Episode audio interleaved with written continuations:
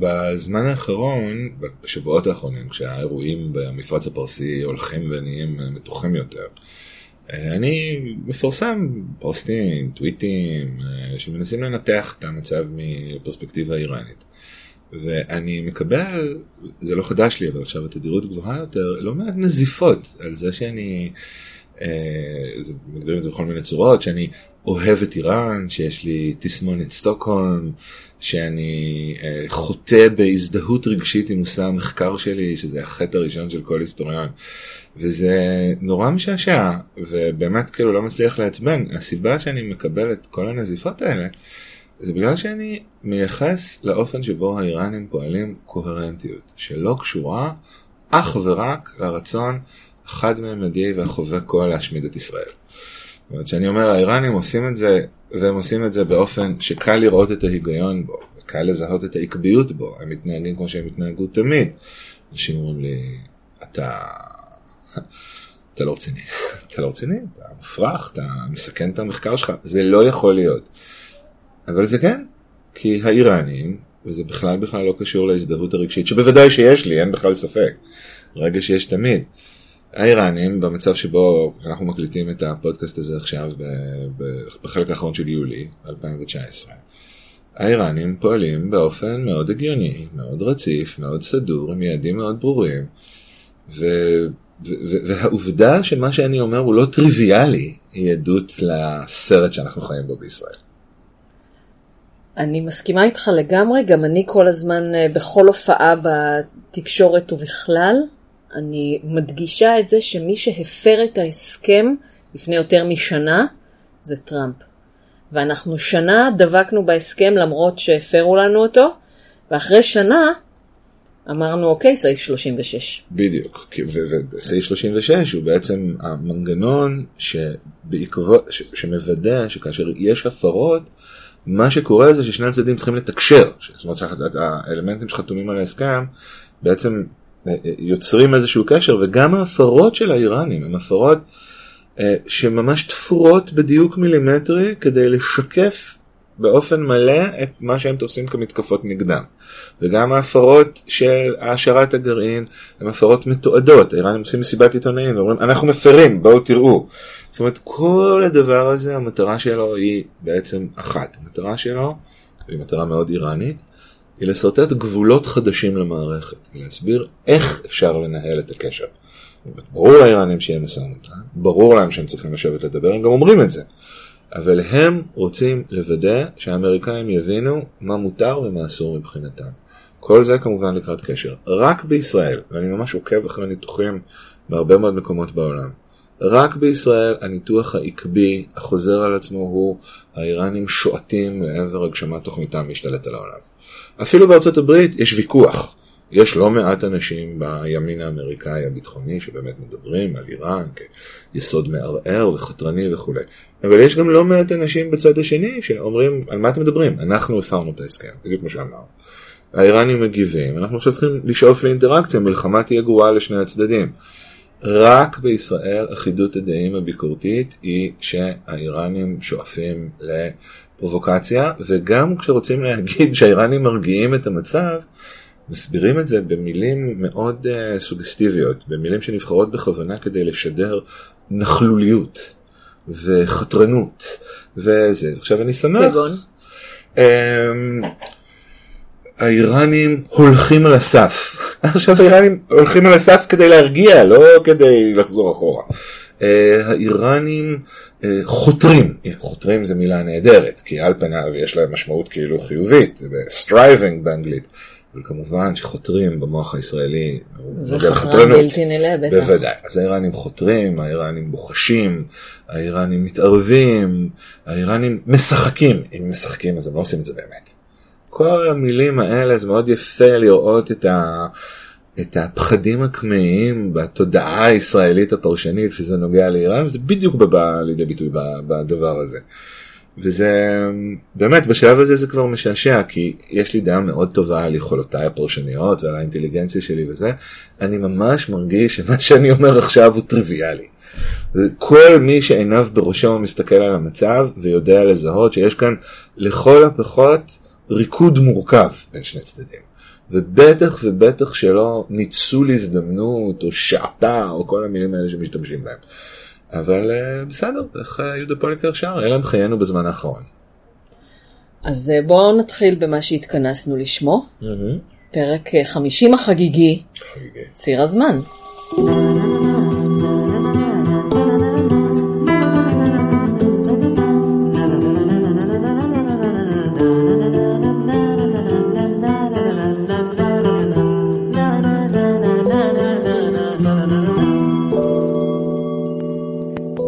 איראניום מועשר איראן מאז ועד היום עם דוקטור תמר אילם גינדין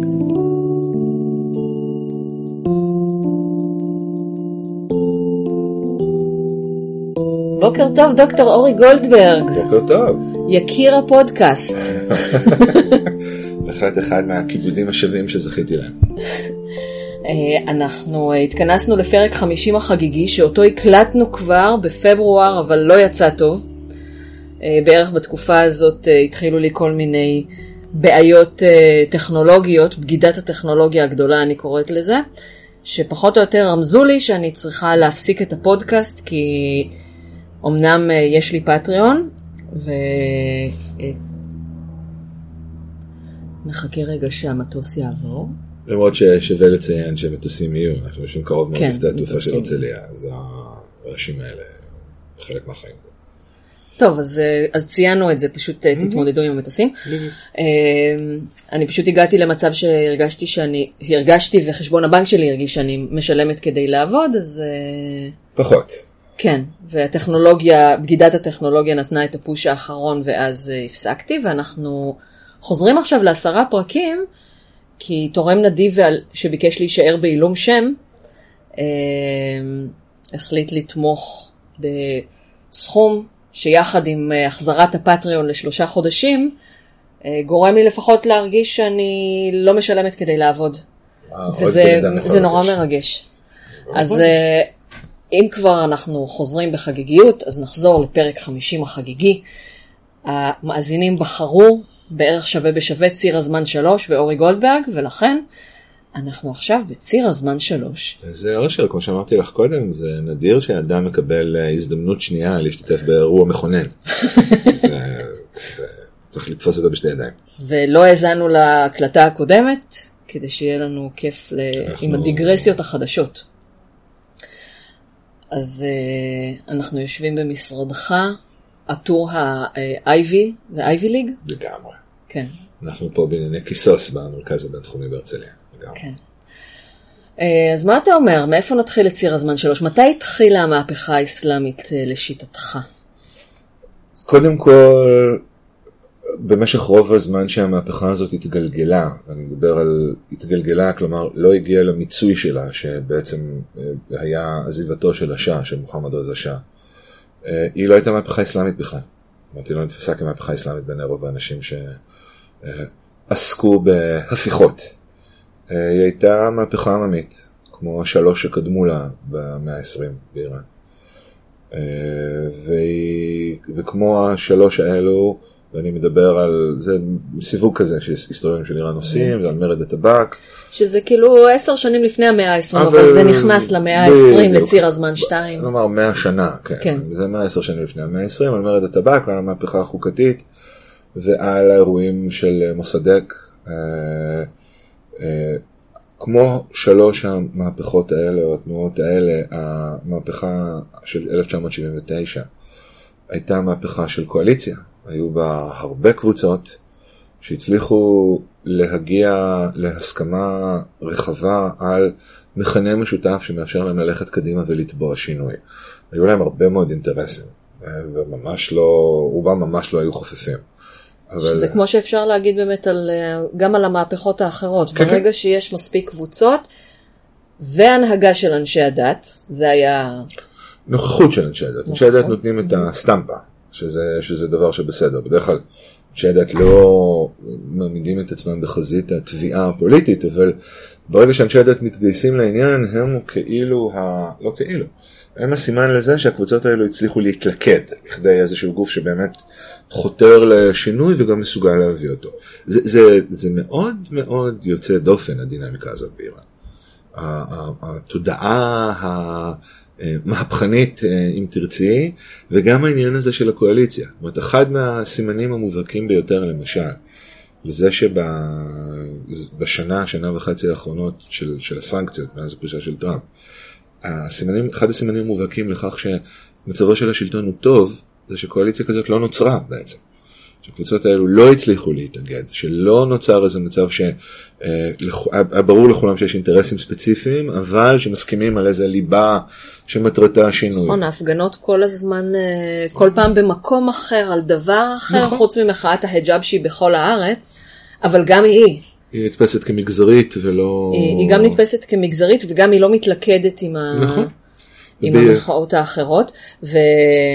אה, עמיתנו וידידנו רז צימת השבוע פרסם גרף מאוד מעניין. מאוד מעניין. מאוד מעניין, שאנחנו נשים אותו גם בגוף הפוסט, שהוא מראה שדווקא ככל שהסנקציות מתהדקות, המחאה פוחתת.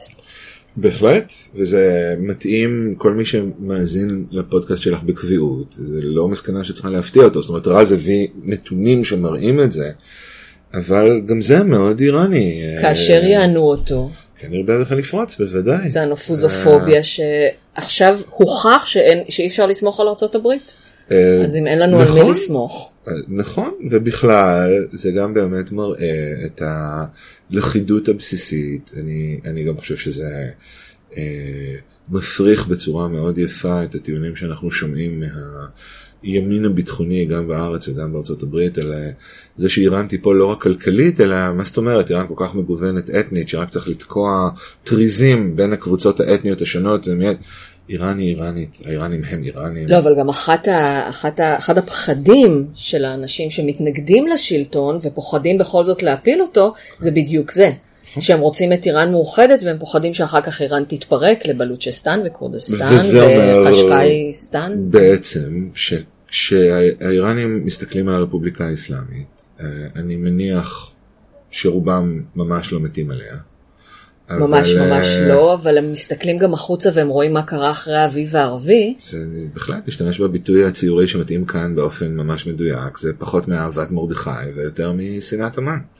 כן, אה, כלומר, הם כבר נפלו מן הפח אל הפחת, אבל הם ראו שיש גם מן הפחת אל התחת. לגמרי. והרפובליקה האסלאמית גרועה ככל שתהיה, וגם אני, אה, שכאמור חשוד, אפילו אתה, האייתולה של כבוד, שחשוד בהזדהות עם האיראנים ועם הרפובליקה האסלאמית וכולי, גם אני לא, לא חושב שהיא צורת משטר אופטימלית או ממליץ המעבר לטהרן בקרוב, אבל האיראנים תופסים אותה כיציבה וכמסוגלת, ממש ברמה הטכנית לוגיסטית, להחזיק את המדינה כנראה יותר טוב מכל אופציה שקיימת כרגע. אה, עוד פחד שיש להם, אה, אנחנו דיברנו על זה בפרקים 40 ו-42 mm-hmm. עם אה, סיאבה ספרבי, הוא הכחיש את הפחד הזה, הוא אמר שזה פחד שרק השלטון עצמו שם ברשתות החברתיות, אבל אני שומעת את זה גם מאנשים אחרים.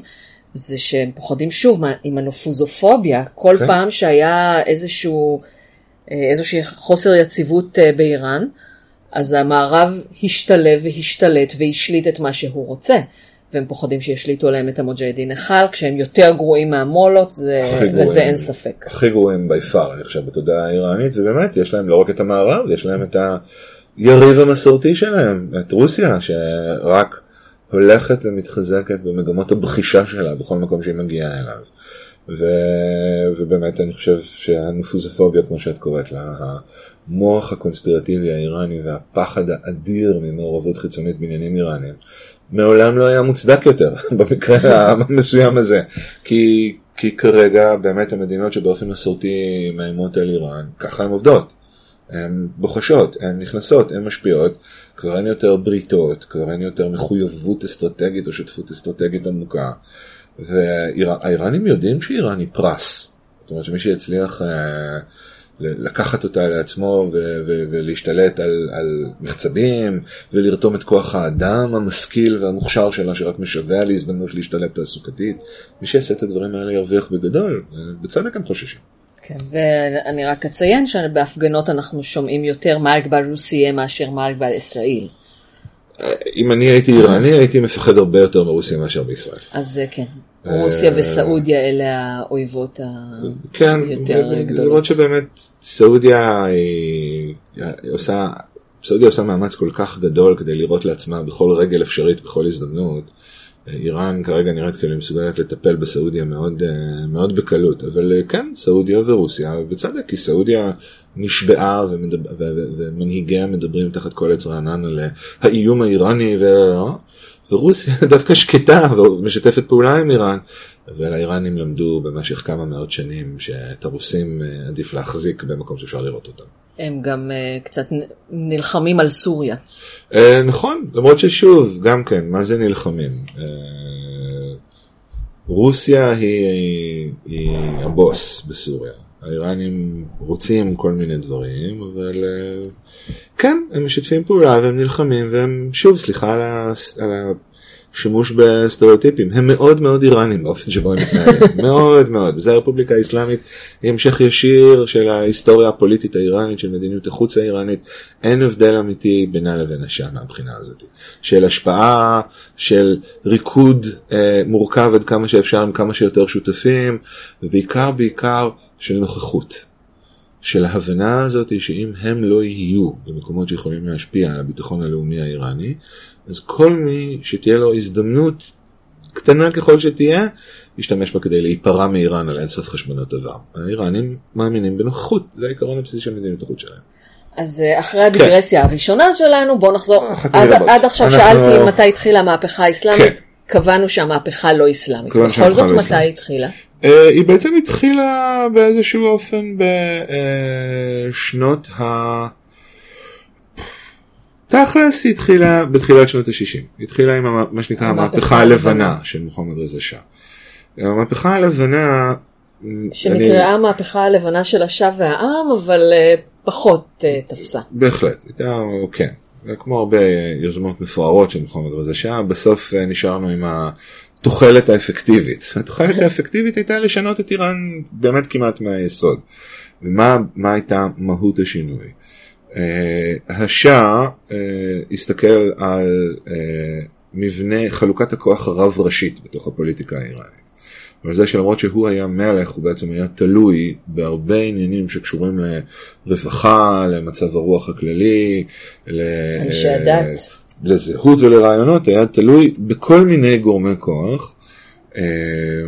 אה, בעניין הזה אני חושב שהוא היה מוטרד באנשי הדת אבל לא רק, הוא היה, הוא היה מוטרד מהמבנה הרב ראשי.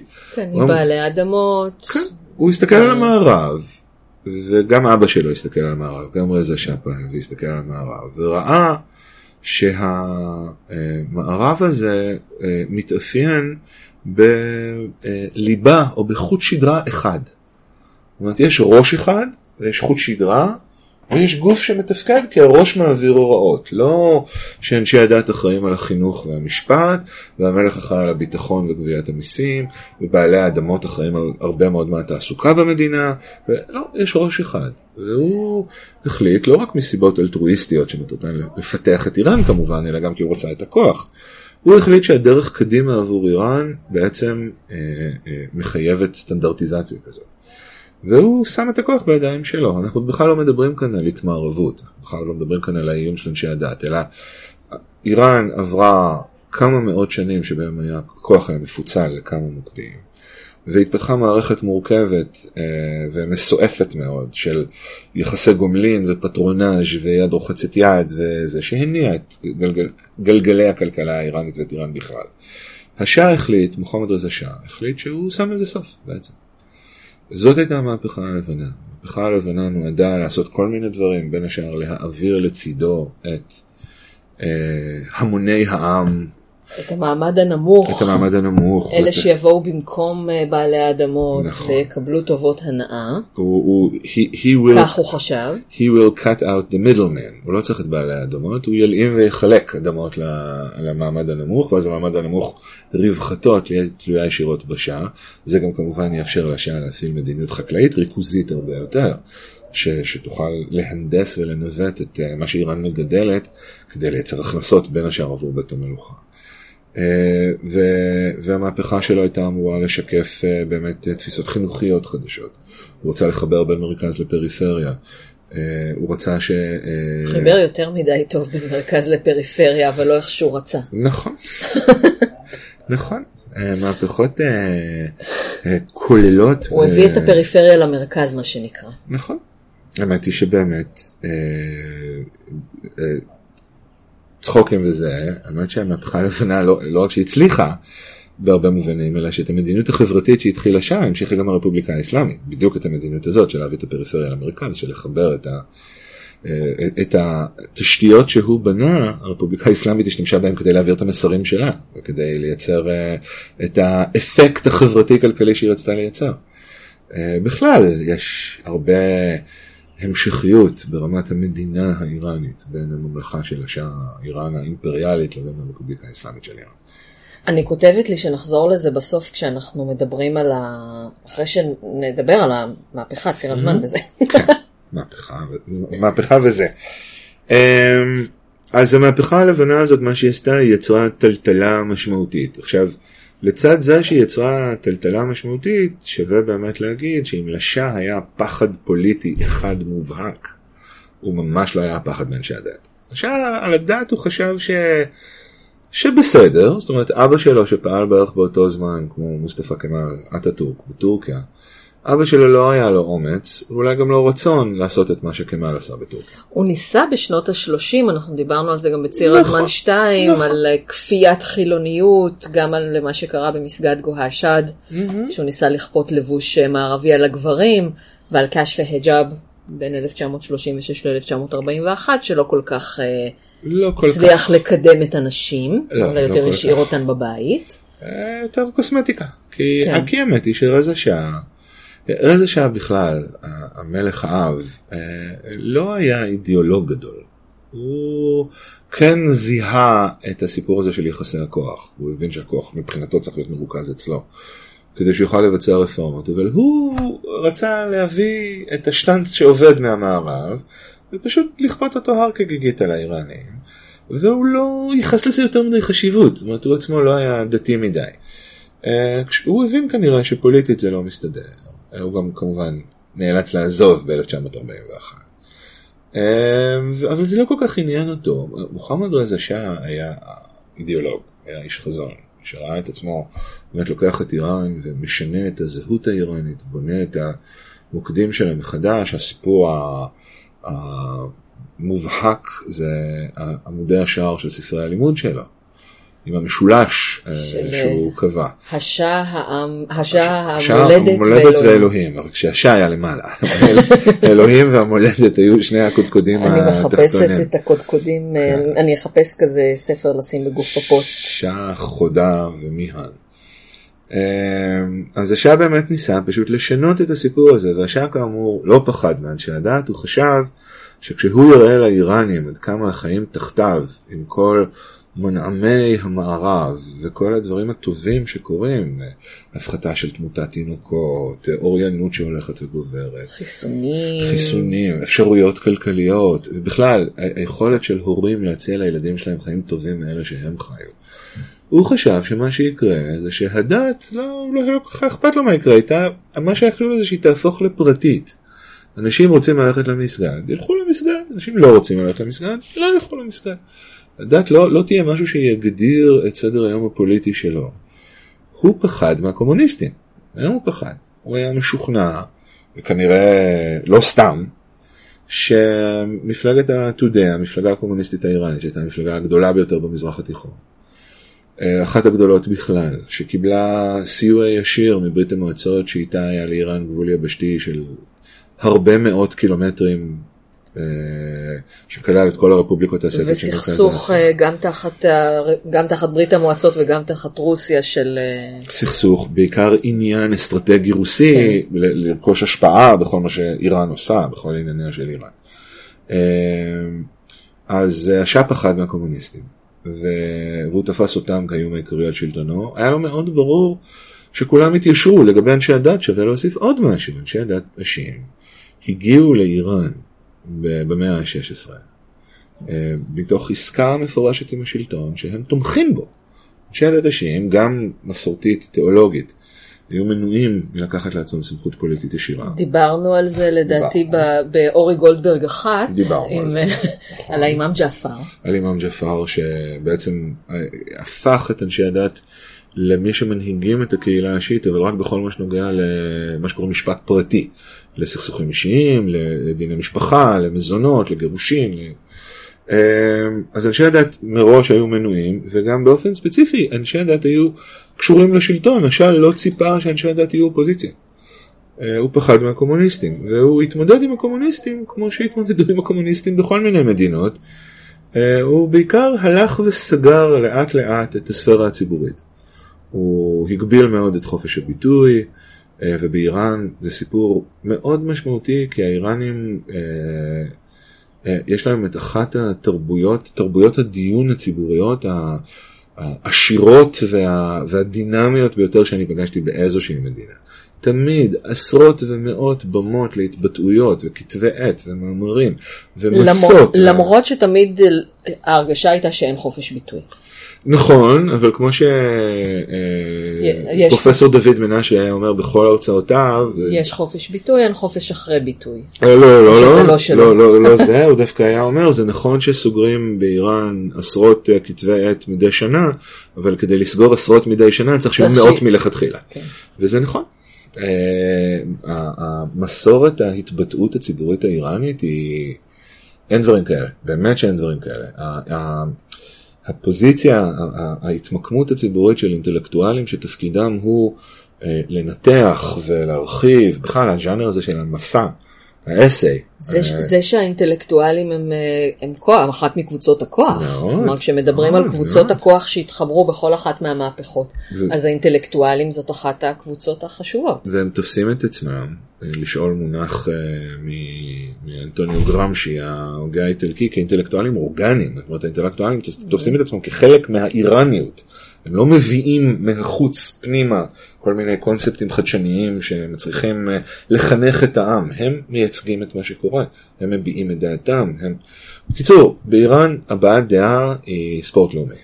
וכמו שאמרנו בהקלטה שנדפקה לפני אה, כמה חודשים, אה, דיברנו על זה שהשעה השתדל לצמצם את חופש הביטוי, אבל הוא לא פגע בחופש הביטוי הדתי. הוא, הוא לא פגע בחופש הביטוי הדתי, כי הוא באמת תפס את הדת כ... כמשהו שהוא צריך לשאוף, זאת אומרת, הוא, הוא רצה א' שסתום משחרר לחץ, הוא לא חושב שזה יאיים עליו, הוא באמת חשב שהסיפור הדתי, שההוויה הדתית, היא משהו ש... שדינו לחלוף מן, מן העולם, ש... שהוא לא יכול לעמוד מול ההתקדמות של שהביא, וה... וה... וההיפתחות לעולם הרחב, כלכלית וחברתית ותרבותית, והוא היה מוכן לפרגן לאותם אה, אה, מפגרים מרצון את, ה... את הקשקוש הזה שלהם. ו-. ובינתיים מה שקרה זה שקבוצות אחרות ניצלו את הפרצה הזאת כדי לכתוב אלוהים ולפמפם בדיוק. והתחילו לדבר דתית. אז בשנות ה... בסוף, במחצית השנייה של שנות ה-60 ולכל אורך שנות ה-70, איראן הייתה מלאה, אמרנו את זה ב... ב- במשדר הקודם שלנו, איראן הייתה מלאה באין סוף ספרים שהציגו את אימאם עלי ואת האישויות אישויות הגדולות של השיעה במגוון אופנים, מספר שתיאר אותו, ספרים שתיארו אותו כמנהיג מפלגת הפועלים הראשונה, ועד ספרים שתיארו אותו כ- כמגן הרכוש הפרטי והאינדיבידואליות, וכמי שעומד מול אה, שליטים מושחתים ומגן על הצדק לטובת האדם הפשוט. כולם יכלו למצוא בשיעה האיראנית אה, משהו שיקדם את האג'נדה הפוליטית שלהם, והאמת היא ששוב זה מאוד הגיוני, כי כמו שכבר דיברנו בעבר, דת היא לא אידיאולוגיה פוליטית. אה, בכתבי קודש ובהוויה דתית אתה אמור ויכול למצוא אה, טיעונים שתומכים כל השקפה פוליטית שאתה יכול להעלות על הדעת. אה, אין דת שמטבעה היא בעד אה, חלוקה אה, צודקת יותר של משאבים חברתיים, כמו שאין דת שמטבעה מגינה על העשירים וזה, זה, זה, הכל ישנו שם. אז מהבחינה הזאת הדתיים הפכו להיות, דתית הפכה להיות שפת המחאה נגד השעה. זה העניין החשוב. ובשנות ה-70 השאה אה, הלך ו- ובמדיניותו ובמעשיו הגדיל את הפער בינו ובין מקורביו מחד והמעמד הבינוני החדש היה תלוי בו ובין חלקים גדולים של החברה האיראנית. כן, עכשיו אם אנחנו כבר בציר זמן, אז 1963 יש לנו את המהפכה הלבנה, ו-1971 יש לנו עוד אה, אירוע מפלג גדול. נכון, הציון 2500 שנה אה, לעלייתו לשלטון של אה, כורש הגדול, מי שהקים את האימפריה הפרסית, האימ- ה- האימפריה העולמית הראשונה, כמו שנהוג לקרוא לה. אה, ובאירוע הזה באמת השאה, אה, מוחמד רזה שאה נכנס ל... קצת לסרט, זאת אומרת הפך את, ה, אה, את פולחן האישיות שלו וגם את, הזיק, את, את השינוי, את הטלטלה שהוא ביקש להעביר את איראן למובהקת הרבה יותר גם ברמה הסמלית, גם ברמה של הזהות והתרבות. כי בעצם מה שהוא עשה ב-71 זה להגיד, אני ממשיכו הישיר של כורש. מה שמאפיין את איראן, מה שהחזיק את איראן מאוחדת זה המלוכה, לא שום דבר אחר. וכשאתה אומר המלוכה, אתה גם כמובן אומר לא האסלאם, לא השיעיות. אנחנו פרסים לפני שאנחנו כל דבר אחר, וכמובן שהיה מובלע כאן מסר אחר שהיה מופנה לעם, המסר היה אתם נתינים לפני שאתם כל דבר אחר. יש לכם מלך, אתם תעשו מה שהמלך אומר.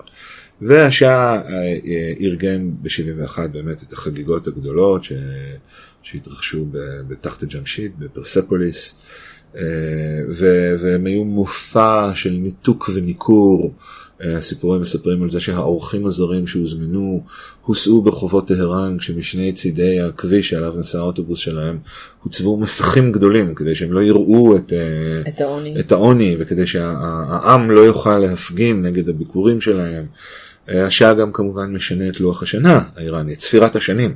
את זה הוא עשה ב-1976. נכון. אה, ובעוד שב-1971 המסיבות היו אה, 2,500 שנה, ב-1976 זה היה אה, 2,535, והבדיחה הידועה שאני חושבת שסיפרתי אותה כבר באיזה 5,000 פרקים מתוך 50 זה פרקי הפריבילגיה הפודקאסט. שלך. כן, כן, מותר לי, זה. הפודקאסט שלי. אה, לא, בכלל. אין, אה, אין אקדמאי שאין לו את הבדיחה הקבועה שהוא מספר ב... אה, יש לי כמה בדיחות קבועות, כבר. אמרתי את האין חופש אחרי. ביטוי, אה, ועכשיו אני אגיד שאמרו שהוא הבטיח לקדם את איראן במהירות לעבר העתיד, והנה עברו חמש שנים והתקדמנו 35 שנים. כן. כן, נכון, אז שהיה, הסרט מתחיל ב-71, והעשור האחרון ל, למלכותו של השאה הוא, הוא באמת עשור שמתאפיין, אם שנות ה-60 התאפיינו באמת ב, בשינויים, זאת אומרת המהפכה הלבנה עבדה. היא עבדה אבל היא backfired כי העם, כי פשוטי העם לא הבינו מה עושים עם אה, בעלות על אדמות, אבל נכון. הם הבינו שהם כבר לא שייכים לבעל האדמה, אז הם עברו לטהרן, כשאמרתי שהוא הביא את הפריפריה מהמם. למרכז. פיזית. פיזית, הוא הביא את אנשי הפריפריה לטהרן, ולטהרן לא הייתה ערוכה לקלוט אותם, ונוצרו נכון. סלאמס ומעמד עוד יותר עני. ו... את צודקת, אני, אני אתקן את המשפט שאמרתי. המהפכה הלבנה לא עבדה במובן של להשיג את כל יעדיה, היא עבדה במובן של לייצר שינוי, או אולי טלטלה. המהפכה הלבנה טלטלה את איראן. היא יצרה שינוי כי היו יותר משכילים, אבל לא הייתה להם עבודה. נכון. הווסלים היו פחות אה, תלויים בבעלי האדמות, אבל במקום להפוך לעצמאים הם הפכו לעניים בעיר. נכון. כלומר, היא, היא, היא די backfired. היא, היא טלטלה. היא טלטלה. היא טלטלה. היא את- קידמה, היא קידמה, אבל טלטלה, כי אינטלקטואלים משכילים, שפתאום אין להם עבודה, אבל יש להם השכלה ויש להם ראייה של מה שקורה בחוץ, אז הם אה, מתחילים אה, כן. לרצות אה, שינוי. הראייה, הראייה היא הבעיה האמיתית. הדבר שיוצר את ה... שמחיש ומאיץ את קצב השינוי בעולם היא העובדה שהיום אנשים לא, לא תקועים בתוך עצמם, הם יודעים מה קורה, הם רוצים, יש להם שאיפות, יש להם תוכניות, יש להם... נכון.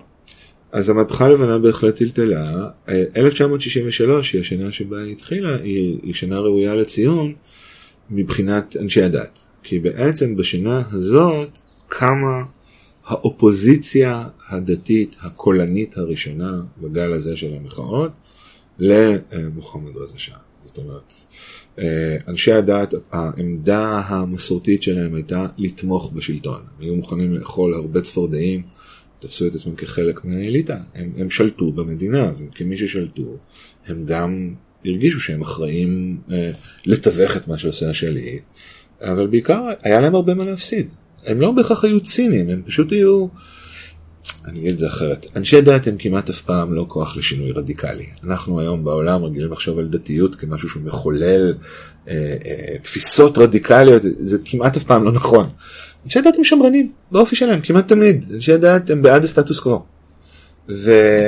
והשאה, גם אם הוא לא תמך בצורה מובהקת בשימור אה, זהותה הדתית של איראן, הוא גם לא כאמור אה, חתר לחילון, לפחות לא עד שלב יותר מאוחר של המהפכה הלבנה. הוא אמר אה, בסדר אני אניח לכם לאנשי הדת, זאת אומרת אני לא, לא, לא, לא, לא מדבשכם ולא מעוקצכם. ולרוב אנשי הדת, גם הבכירים ביותר, המצב הזה היה מצב סביר, בסדר. כן, אני, אני אוהבת לדבר על מטוטלת הזהויות mm-hmm. של האיראניות או החילוניות מול האסלאם, וכל פעם שהשלטון נוקט עמדה מסוימת, אז העם הולך לקיצוניות השנייה. כי, ה, כי המצב אה, ברירת המחדל של המערכת האיראנית היה במשך הרבה מאוד שנים, מאות, בעצם באמצע. אקוויליבריום. כן, נכון. זה היה מין... אה, שיווי אה, משקל. כן, זה, זה רציתי בכלל להגיד סטזיס, אבל זה לא היה נייח, זה לא שהם לא זזו. הם כן זזו, אבל בתנודות קטנות, שבין השאר, דרך אגב, הפכו לנסבלות בגלל שהרשויות ויחסי הכוח שלהם היו מורכבים כל כך. היו הרבה מקומות ואפיקים לנתב אליהם תנועה שהייתה יכולה להיות הרסנית. כי היו הרבה מאוד זיקות ויחסי גומלין שהיה צריך לתחזק. ומעצם זה, מכיוון שלא יכול לקרות... תן דוגמה לניתוב... לא יכול לקרות משהו, לא יכול לקרות שאיזשהו צד ייקח לעצמו כוח, בלי שהוא יצטרך להרגיע או להשביע רצון, או לתאם עם לפחות שלושה, ארבעה, חמישה גורמים אחרים. אז כשיש לך נגיד איזשהו סכום כסף שאתה רוצה לקחת לעצמך, אבל מראש אתה חייב לוותר על 40% ממנו כדי שאף אחד אחר לא יקפוץ ויתבע את החלק שלו, יש פחות על מה לריב. יש הרבה יותר עניין ב, בסוג של הרמוניה מאשר בזה שצד אחד ייקח את הכל. המנטליות הזאת של, של המנצח לוקח הכל אה, הייתה ממש ב, ברמה לוגית אה, מאוד לא טובה למרבית השחקנים במשוואה האיראנית. וכל פעם שהופר האקוויליבריום הזה אז אה, הייתה לנו מהפכה. כן, והיה סוג של אה, שנמוך כן? סוג של downgrading של המצב הכללי, כי, כי ככל שכולם הצליחו לשמור על תיאום, גם במחיר של ויתור מסוים על רווח, כך כולם הרוויחו, הרי הדבר הזה מחזיק את הכלכלה האיראנית במידה לא מבוטלת עד היום, כך עובד מה שנקרא הבזאר. יש מידה לא מבוטלת של תיאום. ומיקוח, ההתמקחות היא חלק בוודאי. מה... חלק מהחוויה. אבל ההנחה היא... אוי, אני יכולה עוד בדיחה שעבשה? בבקשה, ואז ש... אני אספר לך גם אחת. לא, אז תגיד, כי אולי אתה רצית לא, לא, גם היא של דוד מנשה, על החבר שלו שבא לבקר אותו בטהרן, וסיפר לו איך הוא אה, דפק אה, מוכר שטיחים מאיראן. כן, כן, כן, זה? תספר. שהוא בא לבקר אותו חבר בסוף שנות ה-70 כשהוא היה שם, ואמר לו שהוא רוצה שטיח, אז דוד שלח אותו לבזאר, אמר לו תיזהר אבל אתה יודע שהאיראנים מאוד אוהבים להתמקח, ת, תשים לב, אל תקנה משהו במחיר הראשון שמציעים לך. והחבר חזר בסוף היום ואמר תקשיב לא רק שקניתי שטיח נהדר אלא גם דפקתי מוכר שטיחים איראני. אז דוד אמר לו באמת אתה התמקחת? הוא אומר אה, אז דוד אמר לו תספר לי מה קרה. הוא אומר הגעתי לדוכן ביקשתי שיראו לי שטיחים ראיתי את זה שמצאתי שאלתי כמה הוא עולה אז איש הסתכל לי בעיניים ואמר 5,000 תומן. שמתי 5,000 ולקחתי את השטיח. אז איך דפקת אותו? הוא אומר, היום שהוא יבוא הביתה הוא יגיד, אם הייתי מבקש עשרת אלפים. כן, זה איך לנצח איראני במיקוח, לתת לו את הדבר הראשון שהוא דורש. אז, אה, אז כן, המיקוח הוא בהחלט חלק מהעניין, אבל המיקוח גם הוא מתבצע מתוך הבנה שאף אחד לא ירוויח הכל או יפסיד הכל. כולם יצאו עם משהו מתאוותם בידם, כשאף אחד לא יקבל הכל. אה, וההבנה הזאת היא הופכת את המיקוח ליצירתי ומלא חיים, בעיקר מכיוון שהמיקוח לא יכול להביא בסופו לאובדן של מישהו, או להפסד גורף. זאת עד היום השיטה הכלכלית שמחזיקה את איראן. דרך אגב, בגיאורגיה. זה, זה אותו דבר, גיאורגיה הרי היא חלק מאיראן הגדולה, בטח, הייתה תחת בטח. אז אה, שם, אני, כאילו שתי המילים הראשונות שצריך להכיר זה ראררס, כמה, וערה, לא.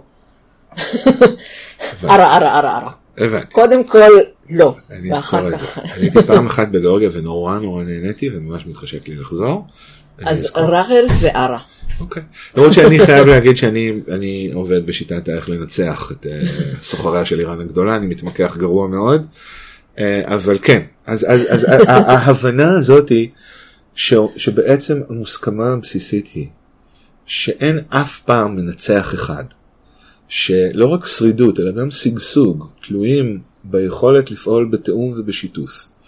זה ממש דפוס פוליטי איראני מקדמת דנא.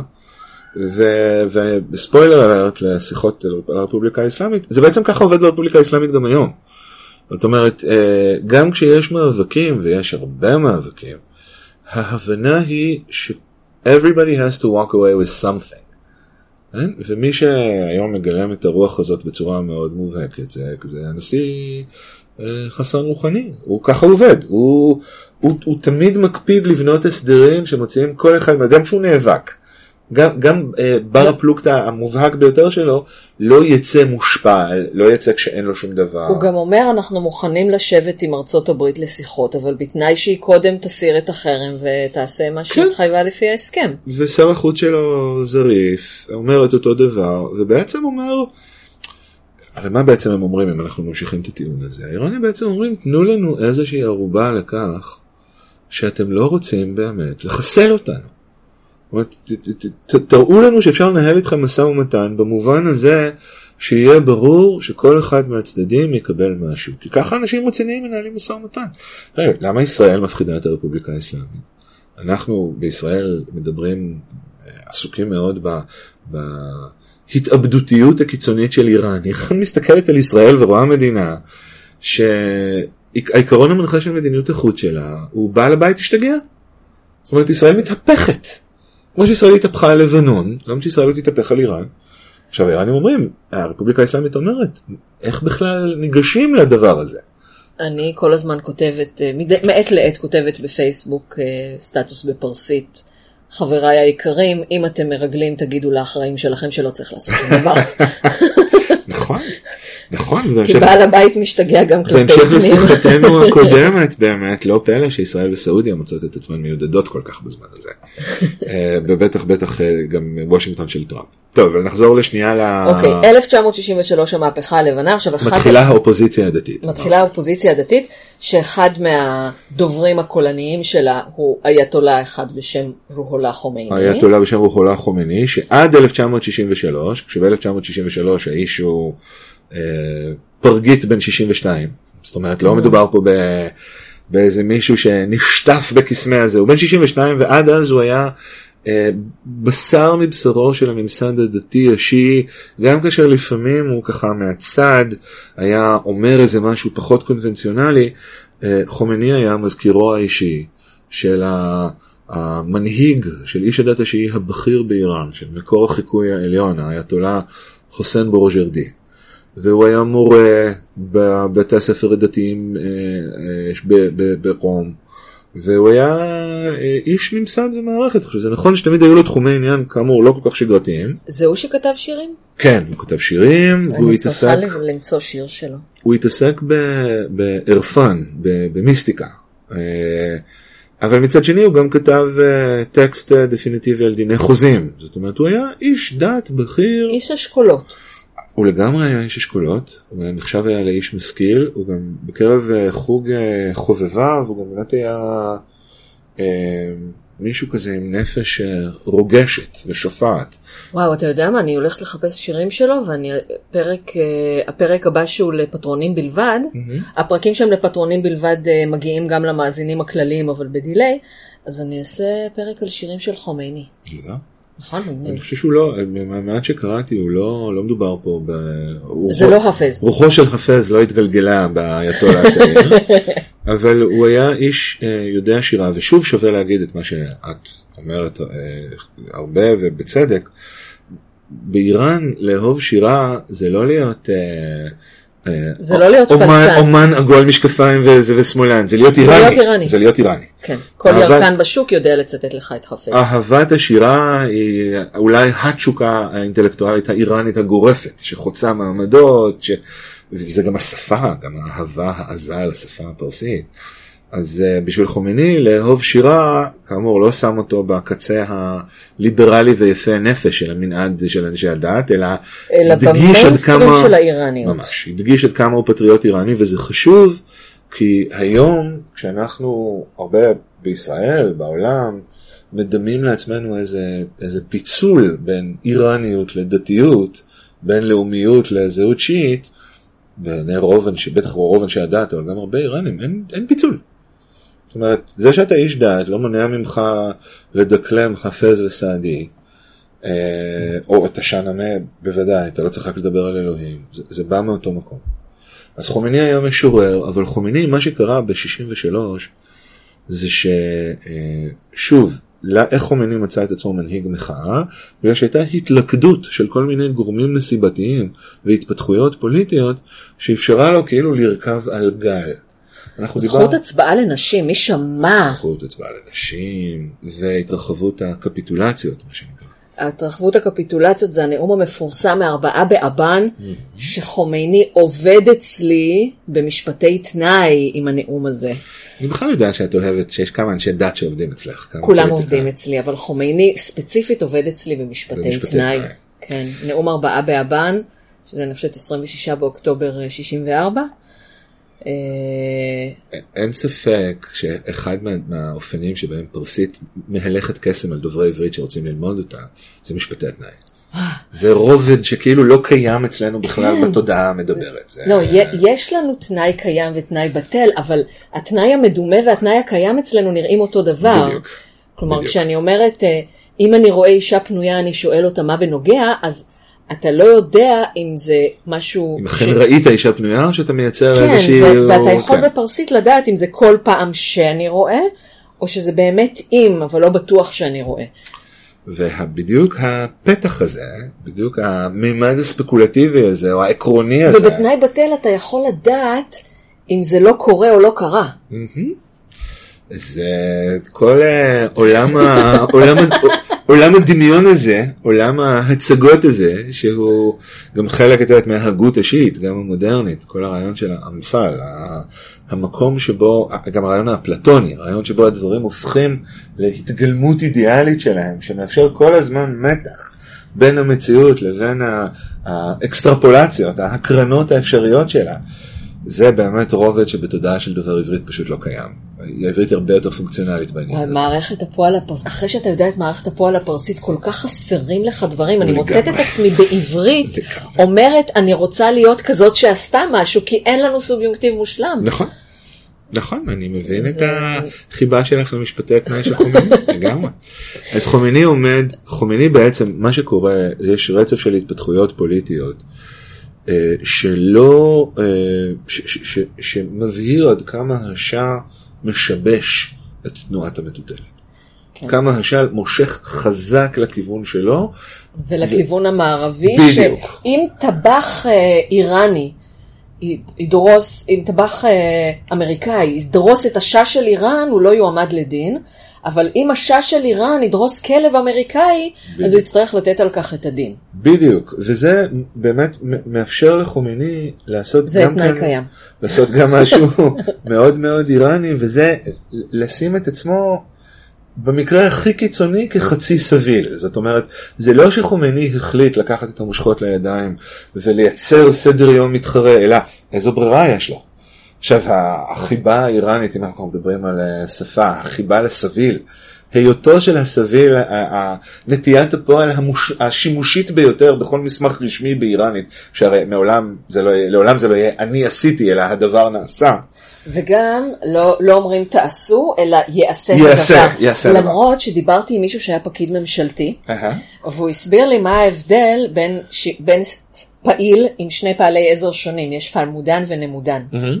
אוקיי? אז פלמודן שזה במקור לצוות.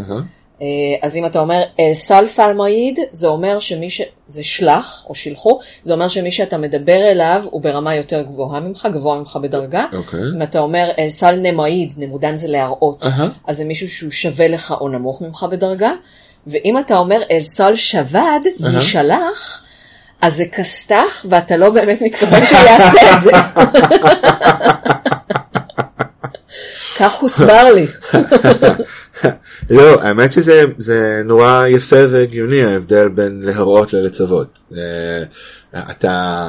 כן, על חומייני אתה לא אומר הוא אמר, אם אתה אומר גופט זה אומר שאתה מתנגד לו ואתה לא מעריך אותו, אתה כן. אומר פלמודנד. כן, כן, אתה כן. משתמש גם ברבים, בכבוד. מאוד יפה. אני לא, לא הכרתי את ההבחנה הזאת, זה יושב לי מאוד יפה על ההבנה התרבותית הזאת, אבל באמת חומייני מצא את הקונסטלציה ב-63, שאפשרה לו לבטא את הדעות שכנראה הלכו והתבשלו אצלו, אה, מבלי אה, ללכת בצורה מפורשת נגד ההבנה העמוקה שאנשי דת שיעים לא מתייצבים נגד השלטון, אלא חומייני התייצב בעד.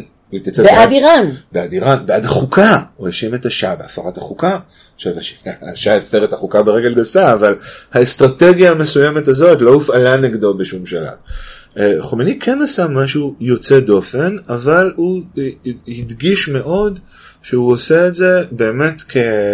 כשומר החומה. זאת אומרת, אם הוא לא יעמוד איתן, מי יעמוד איתן? וזה גם, גם מקום שאנשי הדת אהבו לקחת לעצמם.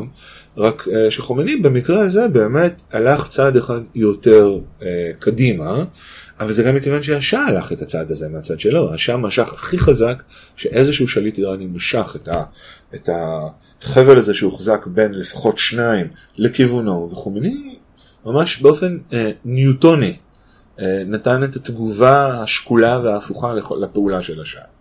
אה, אני לא חושב שחומייני ידע מה יצא מזה, זאת אומרת, אני די בטוח שב-63 ו-64 חומייני ממש לא הבין שמדובר בצעדים ראשונים לקראת הקמתה של רפובליקה אסלאמית, כי שוב, את זה נגיד עוד פעם בדקות הקרובות הרבה פעמים. אף אחד לא ידע מה זו רפובליקה אסלאמית, כי לא הייתה רפובליקה אסלאמית ובזמן מעולם. שהמהפכה קרתה קראו לה מהפכת 57, לא קראו לה מהפכה האסלאמית. בהחלט. היא לא הייתה, היא ממש, דווקא אסלאמית. היא ממש לא הייתה. עכשיו חומייני, ו- ו- ו- היא ואיך בכל זאת אורגנה. במסגדים, אנחנו נדבר על זה שכן היה בה אלמנט אסלאמי מאוד... אה, היה בה, אבל כולם תפסו את האלמנט האסלאמי, כל הצדדים המעורבים במהפכה, עד שבאמת, כאלמנט של המהפכה. כ- זה לא- כ- ככלי, כאמצעי, וממש לא כתכלית. אה, ושוב, זה חוזר למה שדיברנו על, ה- על הדתית, על זה שכל המחאה נגד השאה התנהלה ודוברה ב- ב- בשפה דתית. גם חומייני עצמו, שאחרי הנאום, אחרי 63-64 בעצם יצא לגלות. אז בואו, אם אנחנו כבר בציר זמן, ארבעה באבן זה הנאום המפורסם, אה, וב-13 באבן, אני כבר לא זוכרת אם ב-13 הוא נעצר והוגלה יום יומיים אחר כך, או שב-13 הוא הוגלה, אבל זה. ארבעה. זה ארבעה בנובמבר, כן.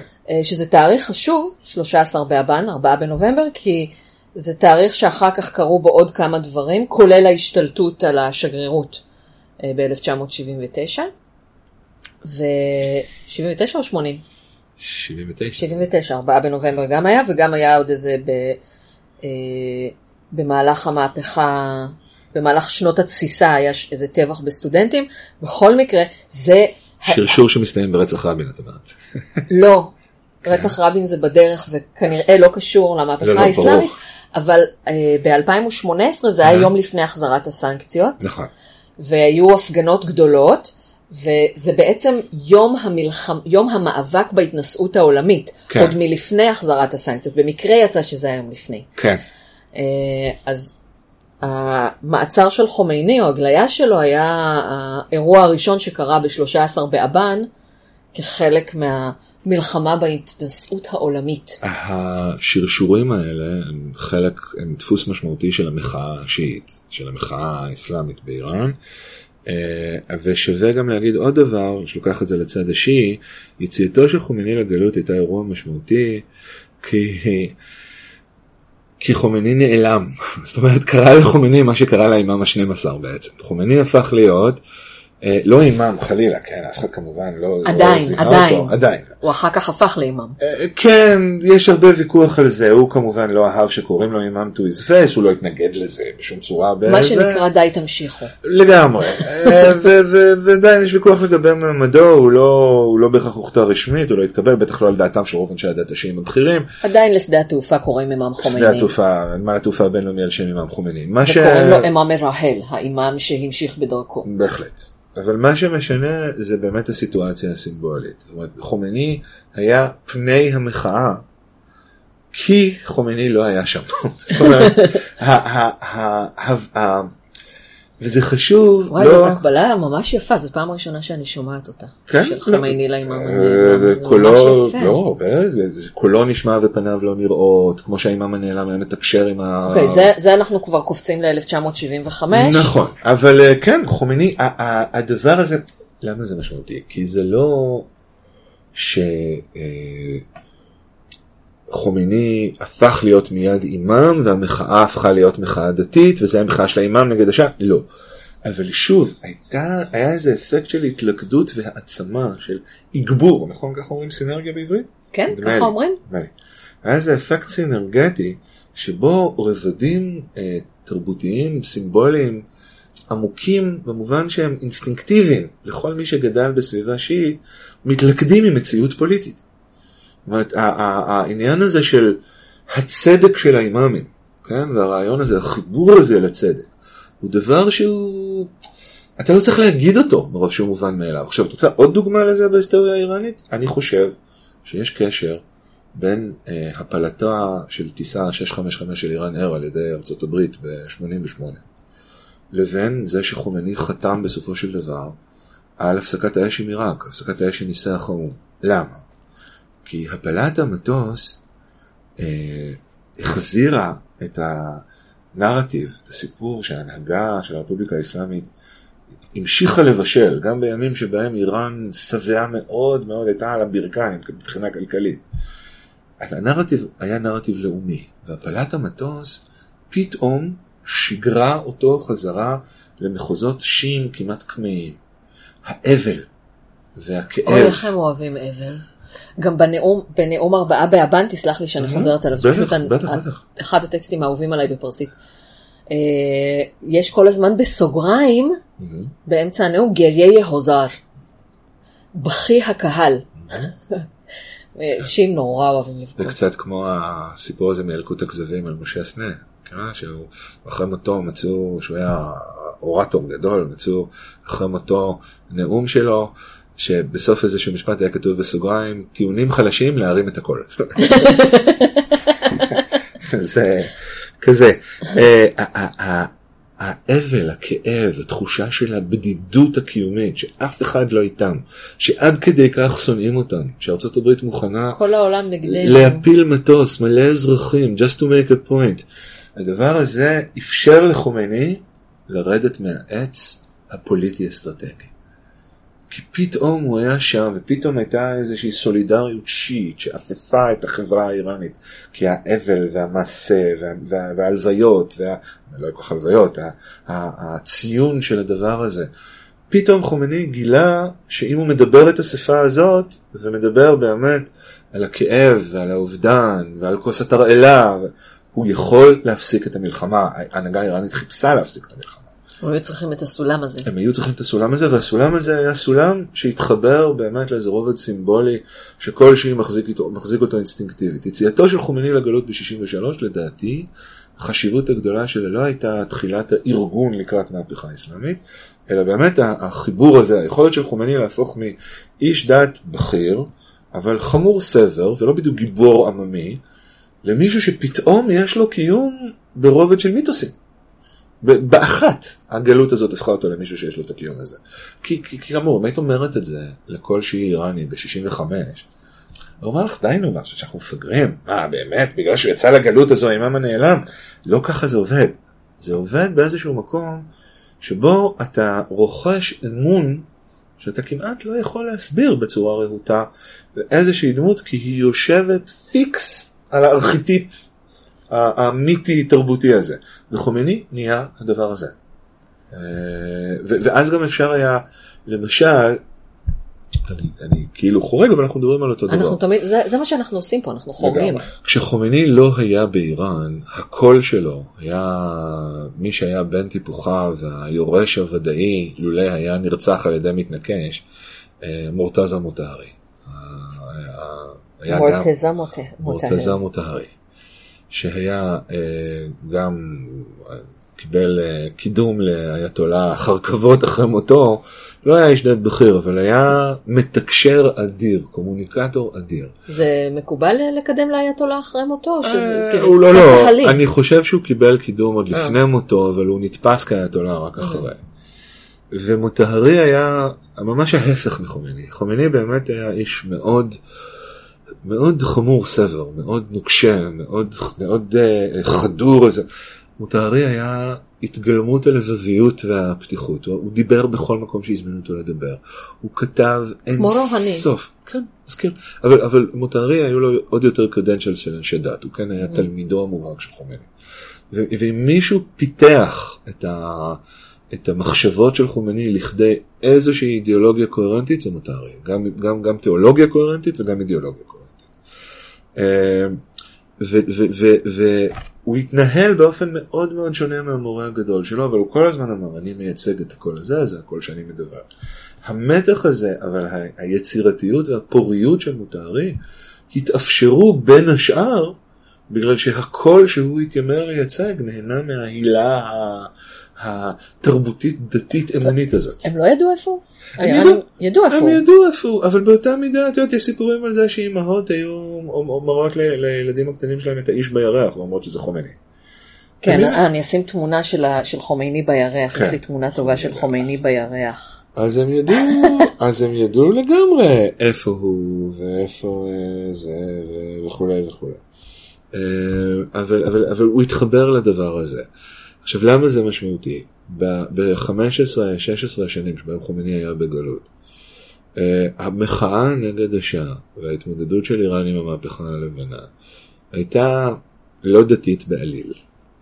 אבל בזמן שהרבה מאוד אנשים, המוני העם, הסתכלו על חומני וראו את האימאם הנעלם, מנהיגי המחאה ראו נכס אחר. ראו איש דת שהוא לא שם.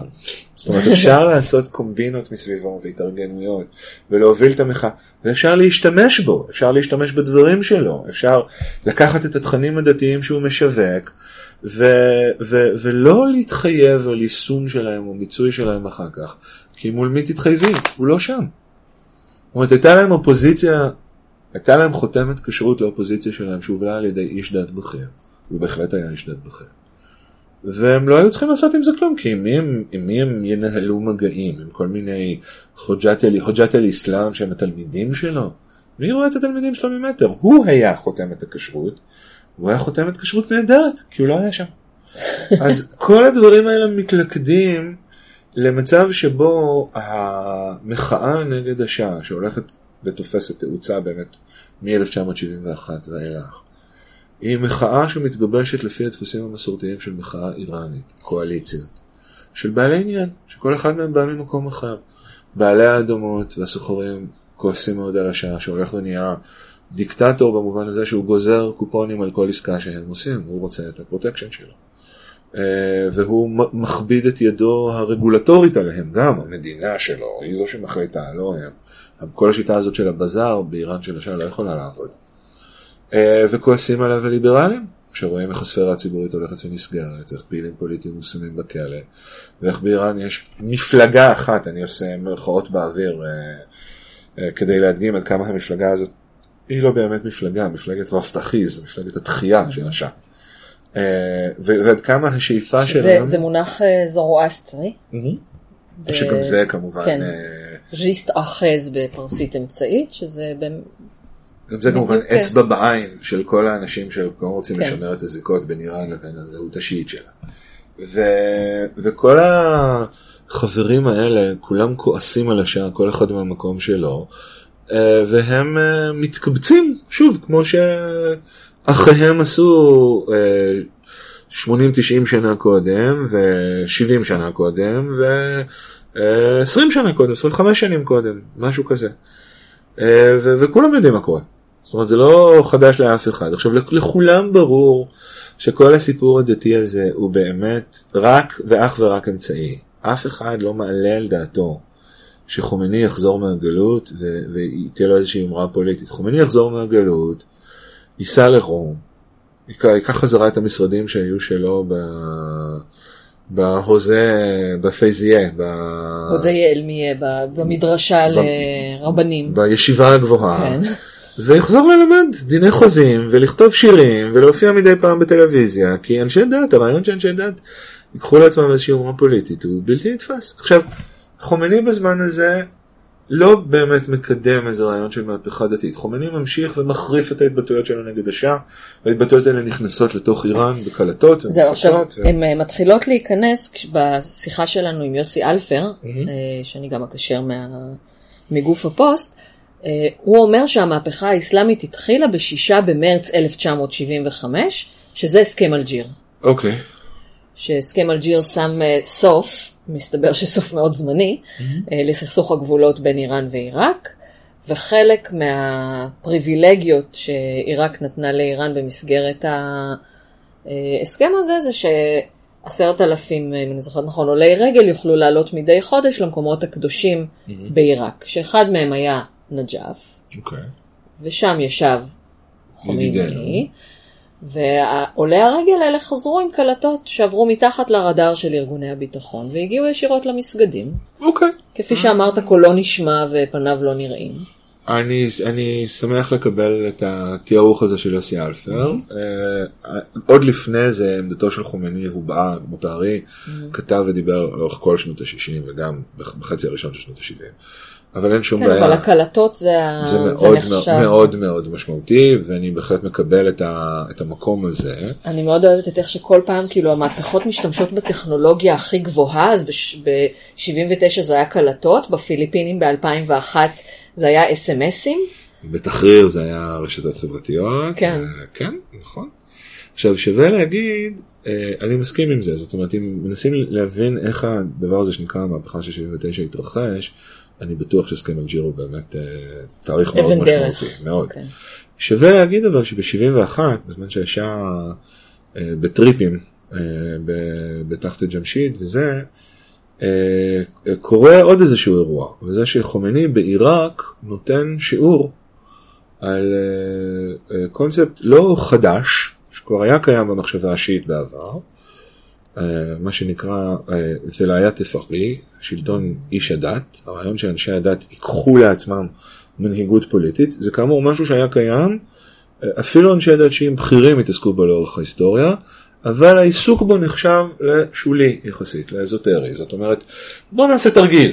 אני בוא- קראתי קונספירציה של מתנגדי משטר שהם גם נפוזופובים, שזה בכלל היה רעיון של ברנרד לואיס.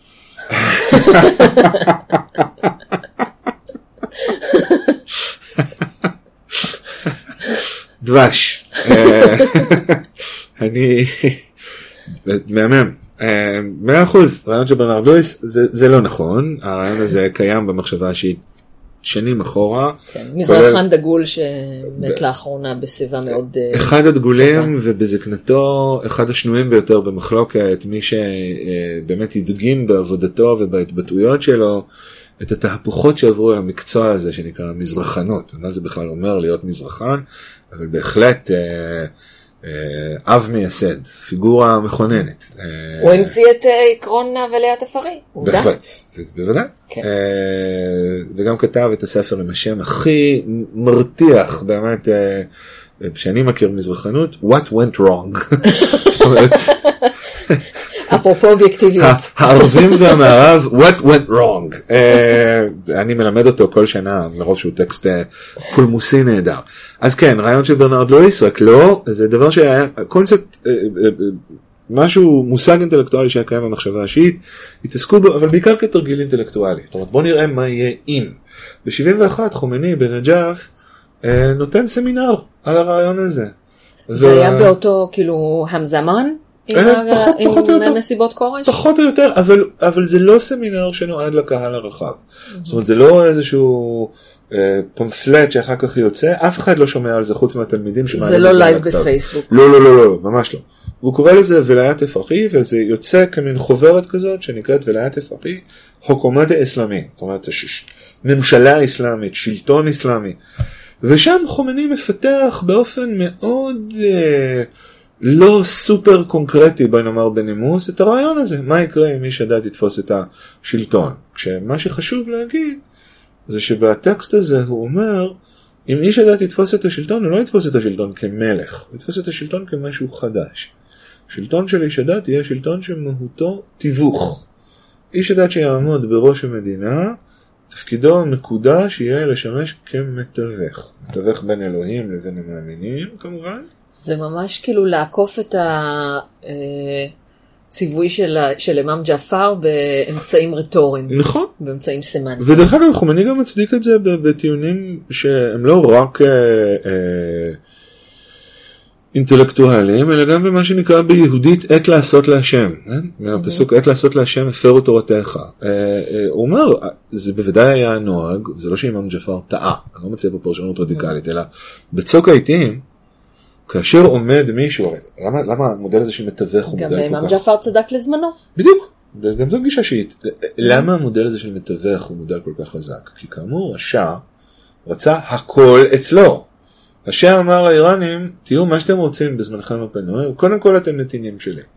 חומני אומר בטקסט הזה, וגם אחר כך כמובן בהרבה מנאומיו, אני לא סוגר לכם שום אופציה. אתם גם וגם. כל הפואנטה של שליט שמתווך, שתוכלו לשמר את האפשרות להיות גם וגם. אתם לא צריכים להחליט, אתם גם איראנים וגם שיעים. אתם גם אזרחים במדינה וגם מאמינים. אין- אתם שייכים לק- לקהילת האמונה. אין שום הבדל, לא צריך להיות אצלכם בראש הבדל.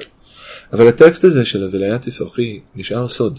או לא סוד, אבל בטח לא, לא הדבר שאיתו יוצאים לרחובות. את, את הספרון הזה חילקו אחרי שהשאה עזב, או קצת לפני שהוא עזב. כי, כי כל הרעיון הזה של שלטון איש הדת, הרעיון של, של אנשי דת שתופסים את השלטון, הוא רעיון שאפילו חומני לא היה חולם להעלות בקונסטלציה המהפכנית. וזה אולי, אנחנו נעשה איזה קפיצה חדה קדימה, כן? אה, ל- ל- ל- לסוף 78, כשההפגנות נגד השעה הופכות להיות... אה, אמצע 78, סוף 78, שההפגנות נגד השעה הופכות שה-CIA מתעורר, שזה באוקטובר 78. חדים כתב.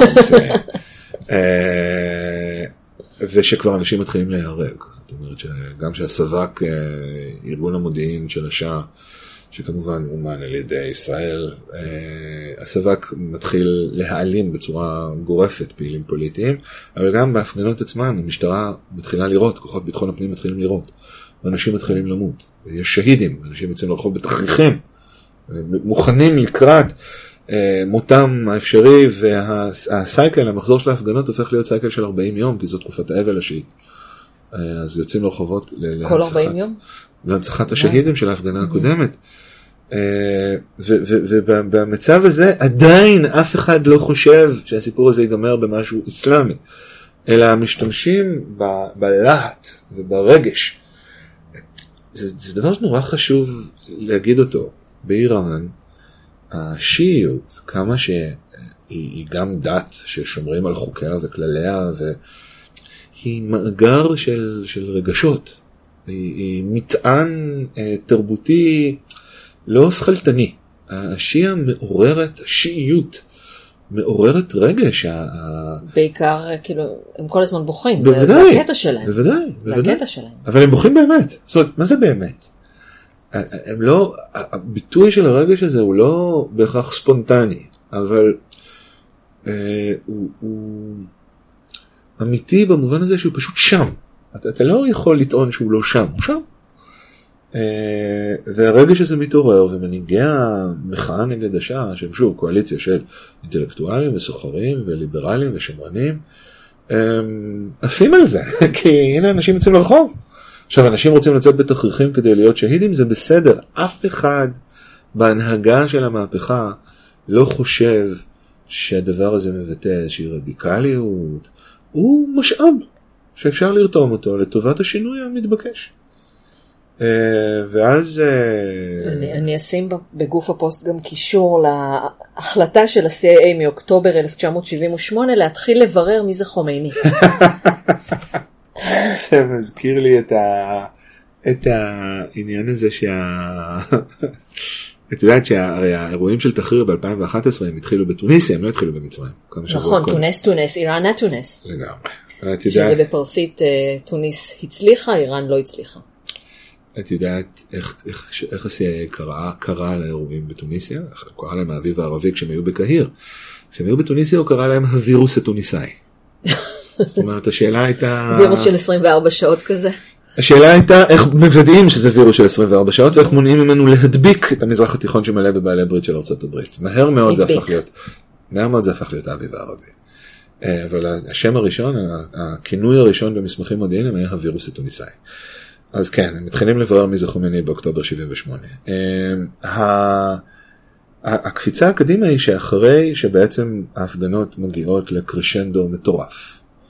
ואז השאה בורח, השאה עוזב, נכון. שעה רפט. שר, יש uh, הפרק הראשון שעשיתי לפטרונים בלבד, שהוא uh, הפרק uh, שאתם תשמעו מיד אחרי זה, כמו בשבוע הבא אני שמה את הפרק uh, הראשון לפטרונים בלבד, שזה הפרק שבו אני קוראת את העיתון מ-16 בינואר uh, 1979, שכותרתו שעה רפט. שעה רפט, השאה עזב. השאה הלך, הלך, shah is gone, כן, שעה רפט, ושבועיים אחר כך אמם עמד. האימאם עמד, האימאם בא, האימאם הגיע, אה, שהאימאם הוא כמובן חומייני, כפי שאתם כבר יודעים. האימאם הוא חומייני, אבל כאן באמת בואו של האימאם, אחד מהשמות של האימאם ה-12 הוא אל-קיים. זה שיבוא, זה שיקום. אז הכותרת הזאת, אימאם עמד, והסמיכות של שתי הכותרות הללו, לא צריך יותר משתי מילים או ארבע מילים במצטבר כדי לבטא את הסנטימנט. אה, האמת שגם גם אה, לכתו של השאה וגם אה, בואו של האימאם היו דברים צפויים, ולכן הכינו את הכותרות של העיתונים מראש. אבל ב-11 בפברואר, שזה היום של ניצחון המהפכה, שבו בעצם העם השתלט על הארמון של השאה והעיף, בעצם העיף את השלטון הקודם, זה יום שלא התכוננו אליו, ולכן הכותרות מאותו יום זה כותרות אה, רגילות, כאלה של ה- על הפגנות ברחוב, כן. ועל יפה. חוסר היציבות, ועל אה, זה שיש אה, פחד ברחובות והכל, וב-12 בפברואר, ביום שאחרי, אז מדווחים עליו. אני פתאום חושב שב-11 בפברואר מובארק התפטר. ב-2011, 11 בפברואר 2011. וואלה, מובארק. רפט, זה לא היה 25, 25 לא, בינואר הם יצאו 25 הם לרחובות, יצאו, הם ירדו לכיכר, וב-11 בפברואר הוא התפטר. ואז אה, ברשתות באיראן אה, כתבו מובארק רפט. אני, אני זוכר את התאריך הזה היטב, כי ב-10 בפברואר 2011 נולד בן הצעיר שלי, אה, דרור, ואימא שלו, הרופאה, שחררה את עצמה מבית חולים בערך עשר שעות אחרי שילדה אותו, ובאה הביתה. ו... למה? כי לא בא לה להישאר בבית חולים, כי הלידה עברה חלק, הכל היה בסדר, לא רצתה להישאר, שחררה את עצמה, ומתישהו בערב היא נתנה לי את הילד, אמרה לי, בבקשה, אני הולכת לישון. והבן שלי, שקוראים לו דרור, לא בגלל המהפכה במצרים, אה, בילה את הלילה הראשון בחייו כשהוא רואה איתי שידורים חיים מכיכר תחריר. לילדים שלך יש ימי הולדת מאוד משמעותיים. יש לי, כן. כן, אה, אנחנו מקליטים יום אחרי יום ההולדת של הבת שלך יום אחרי הגדולה. יום ההולדת של הבת שלי, שזה, כן, אה, שזה גם כן באמת יום שנה אחר ועצוב. אה, כן, ואתה כתבת על זה סטטוס בפייסבוק. בגלל שזה כן. לא קשור לאיראן אז אני יכולה פשוט לשים צילום מסך או כן, משהו כן, של ה... כן, זה יום השנה לרצח האיום. שאנדרס אה, ברייביק הנורבגי ביצע ב-2011, שהוא רצח כמעט 80 אה, צעירים נורבגים במסגרת מין פיגוע ניאו-נאצי, white supremacist מתגלגל כזה. אז בנורבגיה, יש לי החבר הכי טוב שלי בנורבגיה, אשתו היא פסיכולוגית של ילדים ונוער. היום הזה, 22 ביולי, הם תמיד מאחלים לבת שלי יום הולדת שמח יום אחרי. כי ב-22 ביולי כולם זה- נכנסים למוד יום הזיכרון מלא. זה 4 ו- בנובמבר של... אה, זה ממש ממש יום, יום משמעותי בנורבגיה. בסדר, דיגרסיה. אה, אוקיי. אז חומני אז אני חוזר. לא שמה את הצילום מסך כי כבר אמרנו. לא, מאה אחוז. אז חומני חוזר. וגם כשחומני חוזר, חומני ואנשיו לא חושבים שהם הולכים לקראת רפובליקה אסלאמית. אה, כי, כי, כי חומני מבין שהוא חוזר, יש לו תמיכה גדולה של העם, אבל גם חומני יודע שאם העם מילא את תפקידו ההיסטורי. זאת אומרת, העם יצא לרחובות ויצר את השינוי, ועכשיו המבוגרים האחראים יחלקו ביניהם את העוגה ויסדרו את ההנהגה וכולי וכולי. ואז נופל לו האסימון, שבעצם אה, המבוגר הכי אחראי, עם הרשת הכי יעילה, וזה זה ש... הוא. זה הוא. מי שמפיל את האסימון הם תלמידיו, שהיו במיוחד שניים. למעשה במיוחד אחד, אבל אחד מהם זה, זה אותו מוטהרי שדיברנו עליו, שהוא, יש לו נוכחות תקשורתית וציבורית והוא מזהה את מה שקורה ב, בערוצים שדרכם הציבור צורך תכנים פוליטיים, מזהה את המצוקה, הוא מזהה שהציבור לא מצליח להאמין לאף אחד ממנהיגי המהפכה האחראיים, כי, כי הם לא מצליחים לעשות כלום.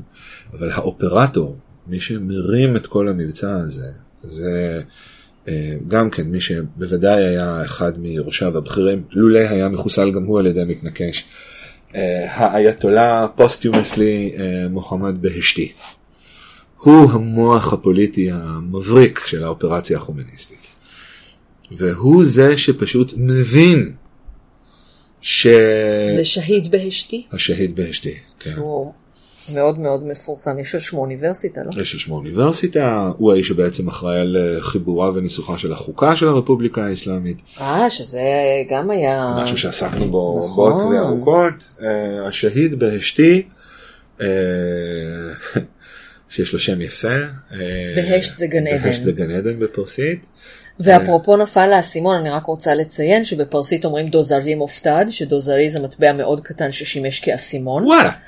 אה, וזה the penny fell. כלומר, זה, זה, זה באמת אה, ביטוי ו- בינלאומי שמבוסס על טלפון ציבורי, בדיוק, שאנשים בגילנו זוכרים. בדיוק תהיתי בשיחה עם חברה טובה, עד כמה הביטוי הזה נפל אסימון, עד כמה כבר יש לו קיום עצמאי. זאת אומרת, עד כמה דור שמעולם לא ראה אסימונים, לא מבין את הרעיון. לא... אני צריכה לשאול את הילדים שלי אם הם יודעים מה זה נפל לי אני חושב. שעדיין אומרים, אני, אני, זהו, תשאל שאני לא יודע. אני לא יודע עד כמה אנשים צעירים משתמשים בזה. אני חושב שהם יודעים that it's supposed to mean something, אבל הם לא לגמרי סגורים על ה... הם מעולם לא הפילו אסימון.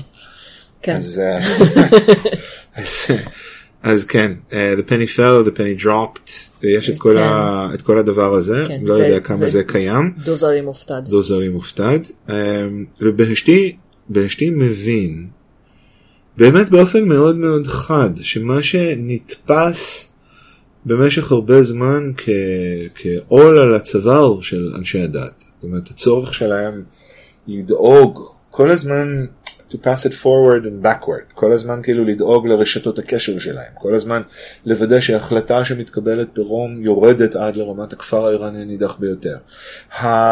גם הזיקה הכי, היחסית בלתי אמצעית של אנשי הדת לעם, שנתפסה כמשהו שהופך אותם לפחות רציניים, כי מה זה העם? העם זה כבשים, כן? מדובר ב...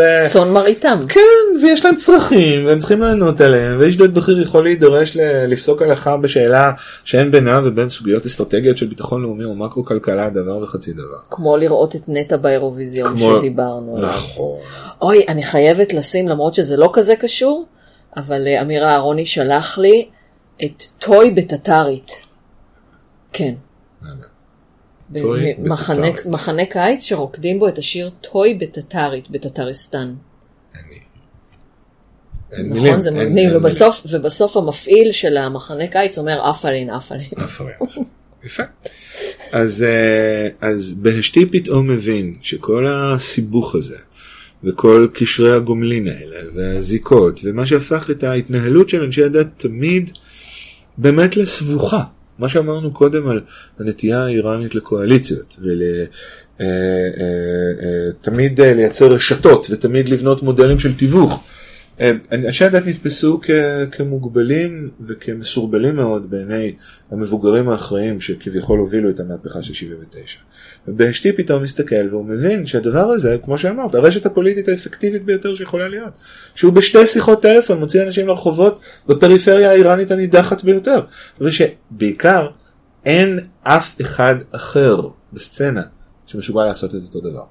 אין אף שחקן פוליטי שרוצה להיות בעל תפקיד משמעותי באיראן החדשה, שיכול לתת פקודה ועוד... פשוט אין. אין. עכשיו שוב, משנאת המן ולא מאהבת מרדכי. לא בגלל שהאופרציה הפוליטית הזאת היא כזאת חדה ו- וברורה ואידיאולוגית, לא, יש ויכוחים גם בתוך, בתוך, גם בתוך קבוצת האופוזיציה של אנשי הדת. עד היום יש ויכוחים בתוך אנשי הדת, אבל, בקרב אנשי אבל הדת. גם אז על סיפו של הניצחון הגדול ביותר היו ויכוחים. אה, מי שנתפס אז כ... כאיש הדת הפופולרי ביותר, כגיבור העממי, האייתולה המנוח אה, מחמוד טלרני, שהיה הרוקסטאר, אה, האיש שדיבר על צדק חברתי ועל אה, גישור על פערים, הוא רצה בכלל אספה מכוננת. שתשב שנתיים ותחבר חוקה ויהיה דיאלוג לאומי ובסופו של דבר הרפובליקה האסלאמית שתקום אם תקום, המדינה שתקום הוא תקום. כן חשב על רפובליקה אסלאמית, או שהוא לא, חשב על היום הוא חשב, שאחרי? הוא חשב על היום שאחרי, אבל הוא רצה תהליך ריפוי והתגבשות לאומי בחסות אנשי הדת, הוא בפירוש ראה תפקיד דומיננטי לאנשי הדת. באשתי הבין שהדבר הזה לא יקרה, הוא הבין את הלחצים, הוא הבין שסדאם חוסיין מתעורר בעיראק ורוצה אולי הסכם אלג'יר עם כל הכבוד, רוצה לבחון אותו מחדש, בוא נאמר. אה, כן, עכשיו שיש אה, נקודת, אה, יש הזדמנות. והוא גם בעיקר, חלשה. נכון, והוא גם בעיקר חשב, ובצדק באשתי, שתהליך מהפכני, אם הוא מתחיל להתפייד, אם, אם, אם פתאום נוצר, פתאום צריכים לדבר על הכל, אז הוא כבר לא תהליך מהפכני. זאת אומרת, אי אפשר לחתור בו לשינוי הראוי. זה מדהים שעדיין 40 שנה אחרי הם באמת קוראים לזה מהפכה. הם, הם קוראים לזה מהפכה כי זאת המילה שהשתרשה, את יכולה להחליף את המילה הזאת כמעט בכל דבר אחר שאת רוצה. לא, אבל הם עדיין קוראים לזה אנרלבי. בסדר, גם בברית המועצות יותר דיברו על מהפכה מתמדת ומהפכה בארץ אחת ומהפכת הפועלים וכן. אבל, אה, אה, כן. אגב, אנחנו דילגנו באלגנטיות על החודשים שבהם חומייני היה בפריז, אז אני רק אקשר מגוף הפוסט לפרק שלנו עם אה, רותי פרידל, שאנחנו דיברנו מצוין. בכולו אנחנו באמת על. התקופה בפריז. על התגבשות הכוורת המדינית סביב חומייני בפריז, כשהיה... אה, ובכלל על התקופה הזאת של החשיפה, לא, לא ש- רק בעיראק, לא רק בטורקיה. זהו, אלא- אנחנו דיברנו עם רותי בעיקר על החשיפה למערב, ועל איך המערב הוקסם מחומייני, פחות על התגבשות הכוורת. כן, כן, כן, כן. המערב בהחלט הוקסם מחומייני. אה, ההתבטאויות הידועות של מישל פוקו, אבי המחשבה פוסט פוסט אה, בדבר המהפכה האותנטית היחידה שמתרחשת, שהיא כן. המהפכה המוסלמית באיראן, ושלל אה, קשקושים אחרים של אנשים שלא הבינו מה הם רואים ולא ידעו מה קורה. שראו מה שהם רוצים לראות. דרך אגב, עוד סגולה של איש דת כמנהיג פוליטי. כי, כי באמת, את יכולה לחשוב על זה גם בישראל. זאת אומרת, אה, יש רבנים שדואגים לצבוע את עצמם בצבעים מאוד מאוד ברורים, אבל יש גם רבנים שנהנים מ... הנה, קחי את הרב רפי פרץ, שר החינוך עדיין as we speak, כנראה לא לעוד הרבה זמן. אתה יכול להסתכל עליו, והוא לא עושה לך מניפולציה. אתה יכול באמת לראות את האיש החינוך שהקים אה, מכינה והעמיד אלפי תלמידים ותמך ומקרב ועם ישראל וזה וזה. ועושה טיפולי המרה. ואתה יכול לראות בדיוק, ואתה יכול לראות את ה... אבל את יודעת משהו? אני לא חושב שהוא עושה טיפולי המרה כמו שבאופן הכי שלילי שאנחנו רגילים לחשוב עליהם. אני חושב שהוא בעיקר, עזבי, קודם כל הוא חשוך, על זה אין ויכוח. כן, אם אנחנו כבר מדברים, אם כבר עשינו דיגרסיה לטיפולי המרה, אז אני מקשרת למאמר של אה, מוריה כן, קור אני על ראיתי ה... את המאמר כן. שהעלית, מאמר נהדר אה, וחזק מאוד, והרב רפי הוא קודם כל חשוך, אבל הוא גם, במחילה מכבודו, טמבל. זאת אומרת, הוא טמבל. הוא, הוא לקח סיטואציה, הוא לא הבין את השימוש במילים, הוא לא הבין את, ה, את האופן שבו השפה שהוא משתמש בה מצלצלת באוזניים של אנשים ששומעים אותו, למרות שהוא מנהיג לאומי ושר חינוך של כל ילדי ישראל. ובדיוק את מה שהרב רפי לא הבין, השהיד באשתי הבין מעולה. הוא הבין בדיוק, הוא ידע להעריך עד כמה השנים של המחאה הדתית, המחאה שדיברה דתית, גרמו לתודעה הקולקטיבית האיראנית לתפוס את המונחים הדתיים האלה לא כמונחים של אג'נדה פוליטית סדורה, אלא כמונחים שמדברים מצד אחד על שינוי, ומצד שני על צדק.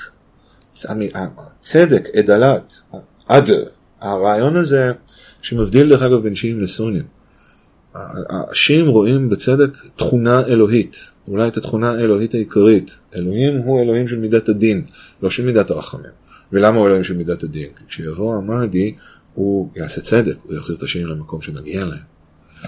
הצדק הזה הוא משהו שכל האיראנים יכלו לגשת אליו. כאשר השאה עזב, התחילו חילוקי הדעות בין האינטלקטואלים מפה, והליברלים מפה, והסוחרים מפה. וה... כשהשאה עזב אז הוא השאיר את אה, שפור בכתיאר בתור ראש ממשלה. נכון. לטפל בעניינים. caretaker. כן.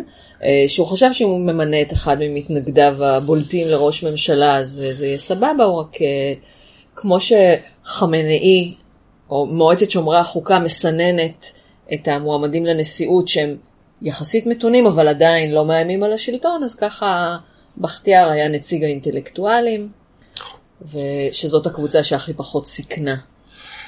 אה, כמו שאפשר לצפות מאינטלקטואלים. כן. ואז בהשתי עשה מהלך אה, באמת מבריק. בהשתי תפר לסנטימנט הציבורי אה, טקסט. והטקסט הזה היה ההרצאות של חומיני מ-71 בנג'ף, הווליית אפרי. אה, איזה יופי. ופתאום היה משהו להחזיק ביד. זאת אומרת, זה כבר לא היה אנשי דת, כן, לא. הציבור האיראני לא שמע על הווליית אפרי של חומני עד אחרי שחומני חזר לאיראן, פחות או יותר. וחומני לא בא על גלי התנועה האידיאולוגית שקראה להמליך אותו על המדינה החדשה. הרעיון של רפובליקה אסלאמית לא היה קיים, אבל בהשתי זיהה את הצורך בחפץ, בריכוז, באיזה משהו שאפשר להחזיק ולהבין את הפואנטה שלו מאוד מאוד מהר. והפואנטה הזאת נפלה על, על עשרות מיליוני אוזניים כרויות. אף אחד לא דמיין את מה שיש היום ברפובליקה האסלאמית, את, הרחבר, את המנהיג העליון שזה. אבל הם הסתכלו על אוסף הדרקס שהתרכזו אז בטהרן וכביכול ניווטו אותם אל עבר עתיד טוב יותר אבל בעיקר השאירו אותם עם ואקום. והם ראו את חומני ששילם מחיר, שהיה עמם הנעלם, ש, שנהנה מ, מאמינות שאי אפשר היה לערער עליה כי היה ברור שהוא לא הרוויח דבר בשנות המהפכה האלה. היה ממש ברור. והם אמרו בסדר, זאת אומרת אף אחד לא עושה כלום. הדבר הזה הם גם, והטקסט של, של חוקומת האסלאמי, קשה להגיד שהוא רהוט במיוחד, קשה להגיד שהוא מתחייב לאיזשהו מודל ספציפי של אה, זה. אבל האיראנים הסתכלו ואמרו אין לנו אופציה יותר טובה, הם לא כאלה גרועים, לפחות הם לא מושחתים, קדימה. כן, לא היו מושחתים. ובהשתי ייצר את המושג הזה שנקרא צ'ומהורי אסלאמי, רפובליקה אסלאמית, סוג של יש מאין, עכשיו זה לא היה כל כך קשה, כי לא היה דבר כזה. והיה משאל העם הגדול. שלא זויף, דרך אגב. לא לפי- זוכרת, באמת 98 אחוז, שזה יותר מכל המוסלמים במדינה, לא יותר 90 מכל הדתיים במדינה. אם לא 98 אחוז, אז 75 אחוז. בסדר, אבל התוצאות היו 98 אחוז. ארי אז- ו-2 אחוז... יודעת, את יודעת מה אני חושב, לפי מה שאני מבין, המוסכמה היא, אה, הרבה אנשים חושבים שהוא לא זויף, וה- והרבה אנשים אחרים חושבים שאם היו זיופים הם היו באמת אה, ברמת ה... באחוזים ולא כן, כדי. לייצר קונצנזוס. שרוב הציבור, למה? זה גם מבוסס על מחקרים אה, סוציולוגיים מבוססי רעיונות, כי באמת הסנטימנט הכללי היה... למה לא? אבל זה לא שיש לנו אופציה טובה יותר. רוחות המלחמה התחילו לנשוב, היה ברור שאיראן נמצאת על סיפו של איזה תוהו ובוהו. היה ברור גם, וזה עוד משהו ש... שלי חשוב להגיד כמי שמתעסק בדת. קהילות דתיות, גם, ב, גם באיראן, גם בעולם המוסלמי אבל גם בכלל, קיצוניות היא לא זרה להם. זאת אומרת, אה, אה, אתה לא יכול להגיד לבן אדם שאומר, אה, אני רוצה להקדיש את עצמי לאלוהים, לא להקדיש את עצמו לאלוהים. אבל הן מבלות חלק ניכר מזמנן ברגולציה של קיצוניות. כי קהילות דתיות מטבען הן מצורות מאוד שמרניות, אבל מאוד uh, זזות, מאוד חיות. אפילו הרפובליקה האסלאמית אה, נלחמת בש... באסלאם השיעי הקיצוני. למה? הם לא באמת רוצים שהמהדי יבוא עכשיו. אה, הם רוצים שהוא יבוא, אבל לא עכשיו.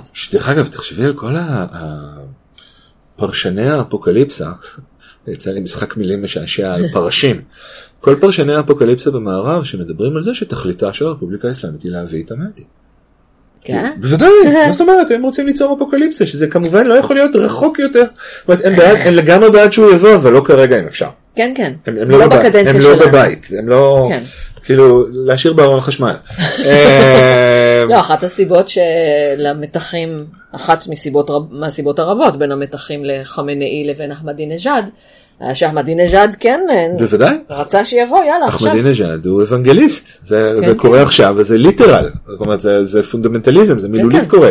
השיעה הממסדית של הרפובליקה האסלאמית היא ממש אנטי פונדמנטליזם, זה, זה מחומייני ע- עד עכשיו. אה, אבל קהילות דתיות הן באמת יצורות שמרניות, הן, והן נמצאות במין מצב כזה מעניין. הם כאמור, בן אדם בא אליך ואומר, בעולם הסוני, הוא אומר אני סלאפי. מה זה אומר? אני לובש לבן ועושה מעשים טובים, ולפני שהסלפי אני איתה מפלגה פוליטית. אז אתה לא יכול להגיד לו לא, אבל אתה יכול להגיד לו, אוקיי, אבל לא במסגד, בסדר? בספר ויקרא יש פרשה קטנה שנקראת פרשת הנזיר. שהמילה הזאת ביהודית יש לה משמעות, אה, בויקרא לא בויקרא, במדבר, סליחה. אה, יש לה משמעות אה, אחרת. מה זה נזיר? נזיר זה מי שנחה עליו הרוח, הוא מחליט באמת להסתלק מאבלי העולם הזה ולהקדיש את עצמו לאלוהים. אז הטקסט בתורה אומר, בוודאי, מפרגנים, אבל יש כל מיני דברים שאתה צריך לעשות. אתה אסור לך להסתפר, כדי שכולם ידעו שאתה נזיר, אתה חייב לחיות מחוץ למחנה, אסור לך לשתות יין או לבוא באיזשהו מגע עם משהו שקשור לענבים, והכי חשוב, אסור לך להיות בקרבה כלשהי למת. ואם מת מישהו מבני משפחתך, אתה לא יכול להשתתף בלוויה. ואם אתה משתתף, בזה הלך עליך. הסתיימו ימי נזירותך ואתה צריך להתייצב באוהל מועד ולהביא קורבן חטאת כמו פושע. עכשיו מה זה אומר בעצם הדבר הזה? זה אומר לא יכולים להגיד לך לא, אתה בן אדם מאמין, כל אחד מאיתנו אמונה זה משהו שמפלרטט עם קריזה של קיצוניות. אבל ממושטר והאחריות היא עליך. אנחנו זה לא הנורמה שלנו, זה לא הסטנדרט. ואותו דבר באמת נכון גם לגבי הגישה הבסיסית הזאת למה זו דת. רוב האיראנים מבינים את הדפוס הדתי הזה בצורה אינסטינקטיבית. וכשהם רואים טקסט כמו ולעת תפרחי, הם אומרים אוקיי אין לנו מושג מה זה. זאת אומרת, זה יכול, אפשר לקחת את זה לפה, אפשר לקחת את זה לפה. בואו נסתכל עכשיו פרסונלית. מי עומד בראש המחנה הדתי? מה הם מציעים? האם הם יכולים למלא את הוואקום ולייצר יציבות? הם יכולים הכי טוב מכל מי שנמצא שם כרגע. אז בבקשה. אף אחד לא הבין מהטקסט של חוקומת האסלאמי שמדובר במודל הזה של הרפובליקה האסלאמית, זה פשוט דבר שלא... זה לא שזה היה להם הרבה זמן לגלות, החוקה כבר בנתה מודל שלטוני והרעיון של מנהיג היה, אבל שוב, משרת המנהיג העליון נתפרה באופן אקסקלוסיבי למידותיו של איש אחד. וזה חומני. ו... וכשהוא היה מנהיג, אז בסדר, גם אלה שלא העריצו את, את, את הרפובליקה האסלאמית, אמרו בסדר, טוב, זה איש, זה... בוא לא נוגעים. ומפה לשם נהייתה מהפכה אסלאמית, ומפה לשם נהייתה רפובליקה אסלאמית, כולה uh, in, poetry in motion, כולה בתנועה, בלי שום דבר שהיה משנה אידיאולוגית צרופה. העבודה על החוקה הייתה, דיברנו על זה כן. באריכות, הייתה מסמך מעניין וביטאה הרבה מהסנטימנטים האלה, אבל המהפכה של 1979 לא נועדה לייצר רפובליקה אסלאמית. העובדה שחומייני... ואנשים אכן אה, הרגישו ומרגישים ש... שגונבים להם את המדינה. לגמרי. ואנחנו זוכרים את ההפגנות של אנשים, אני אפילו אשים תמונה של הפגנות אנשים כשכפו עליהם את ההיג'אב. אה, לגמרי גונבים להם את המדינה, מה זאת אומרת גונבים? גנבו, החונדים האלה, מה הם אה, אם לא גנבים קטנים עם אה, אצבעות אה, זריזות? כן, ויש כאלה שחושבים שמי שהציל את, שהעם אכן היה לוקח את המדינה בחזרה, אלמלא העזרה הבלתי צפויה שקיבלו הגנבים מסדאם חוסיין. אמ, זה גם לא מופרך, כי ברגע שהתחילה המלחמה, בדיוק כמו שדיברנו בתחילת שיחתנו, על זה שהמחאה יורדת באיראן כאשר איראן מאוימת. כי צריך להתאחד מסביב לדגל. עכשיו נכון. לא זמן להתחיל אה, להתנגד למשטר כזה או אחר שבסך הכל אנחנו בעדכם. כי עומדים עלינו לכלותנו. לגמרי נכון, ושווה להגיד גם שבאיראן להתאחד מסביב לדגל זה לא להתאחד סביב, השפה של האיחוד סביב הדגל היא לא שפה של קיצוניות. היא שפה של אין ברירה, כולנו מתאחדים, וזה גם רוחני אמר, גם עכשיו. אנחנו עכשיו ביחד, אנחנו סוגרים שורות, אנחנו רוצים לדבר עם כל יריבינו הפנימיים. כי זה המצב, כי אין, אין דרך אחרת אה, לאיראנים בסיטואציה כזאת. אה, אני מקווה שטראמפ לא יציל את הרפובליקה האסלאמית כמו שהציל אותה סדאם חוסיין. כרגע עושה, עושה רושם שהוא בהחלט, נכון, שהוא לפי- בהחלט בדרך לשם. כן, כן, הגרף של צימט אה, די אה, כן. מראה את זה.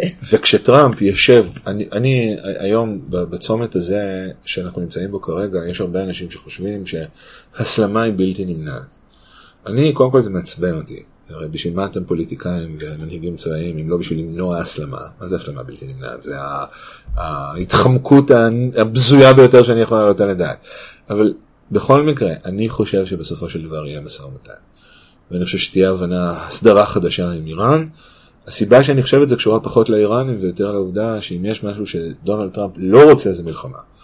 המצביעים שלו שבחרו אותו to make America great again, לא בחרו אותו להתערב לא, בסכסוכים גם חיצוניים. הוא, הרי היו המטוסים האלה שכמעט הוזנקו כן, ובסוף הוא החליט לא, האחרון. כדי, נכון, כדי לא נכון. לבזבז אה, חיי אדם, כי הוא עמד אבל- במלחמה כלכלית. אבל כשה- כשהרפובליקה האסלאמית תשב לשיחות עם ממשל טראמפ, הרפובליקה האסלאמית שוב תבהיר עד כמה היא בעצם המבוגר האחראי היחיד בשטח.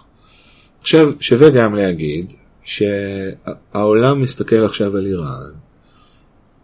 יש הבדל בין המצב הכלכלי של איראן למצב הפוליטי שלה. המצב הכלכלי הוא לא טוב. כי חברות פרטיות שמפחדות... המצב הכלכלי על הפנים. על הפנים. מידרדר מיום ליום, על הפנים אבל עכשיו, מיום ליום. בניגוד ל... אה, עד עליית טראמפ, עכשיו ברור שמי שאשם זה ארצות הברית. נכון, ובגלל זה אני אומר להבדיל בין המצב הכלכלי למצב הפוליטי, כי הרבה תאגידים פרטיים, אה, חברות כלכליות עזבו את איראן כי הן מפחדות שארצות הברית לא תאפשר להם גישה למנגנון הסליקה הבינלאומי שהיא מתפעלת וכולי. אבל פוליטית, עדיין, וזה רק הולך ומעמיק, רוב העולם ניצב לצד איראן. יש כאלה שעושים את זה גלוי יותר, יש כאלה שעושים את זה גלוי פחות, עדיין דואגים לדבר על המעורבות האזורית ועל העובדה שאיראן מאיימת על, אה, על היציבות במזרח התיכון וכולי, אבל אה, שרת החוץ היוצאת של האיחוד האירופי, אה, הנציבה העליונה לענייני חוץ וביטחון, פדריקו מוגריני, אמרה לפני משהו כמו שבועיים, שהאיחוד האירופי יתכנס והוא לא מעוניין להפעיל סנקציות נגד איראן. זאת אומרת, האירופים חושבים שההפרות האיראניות הן לא הפרות משמעותיות. הן גם הפרות במסגרת סעיף 36. נכון, וכשבריטניה עכשיו מתמודדת עם חטיפת ה...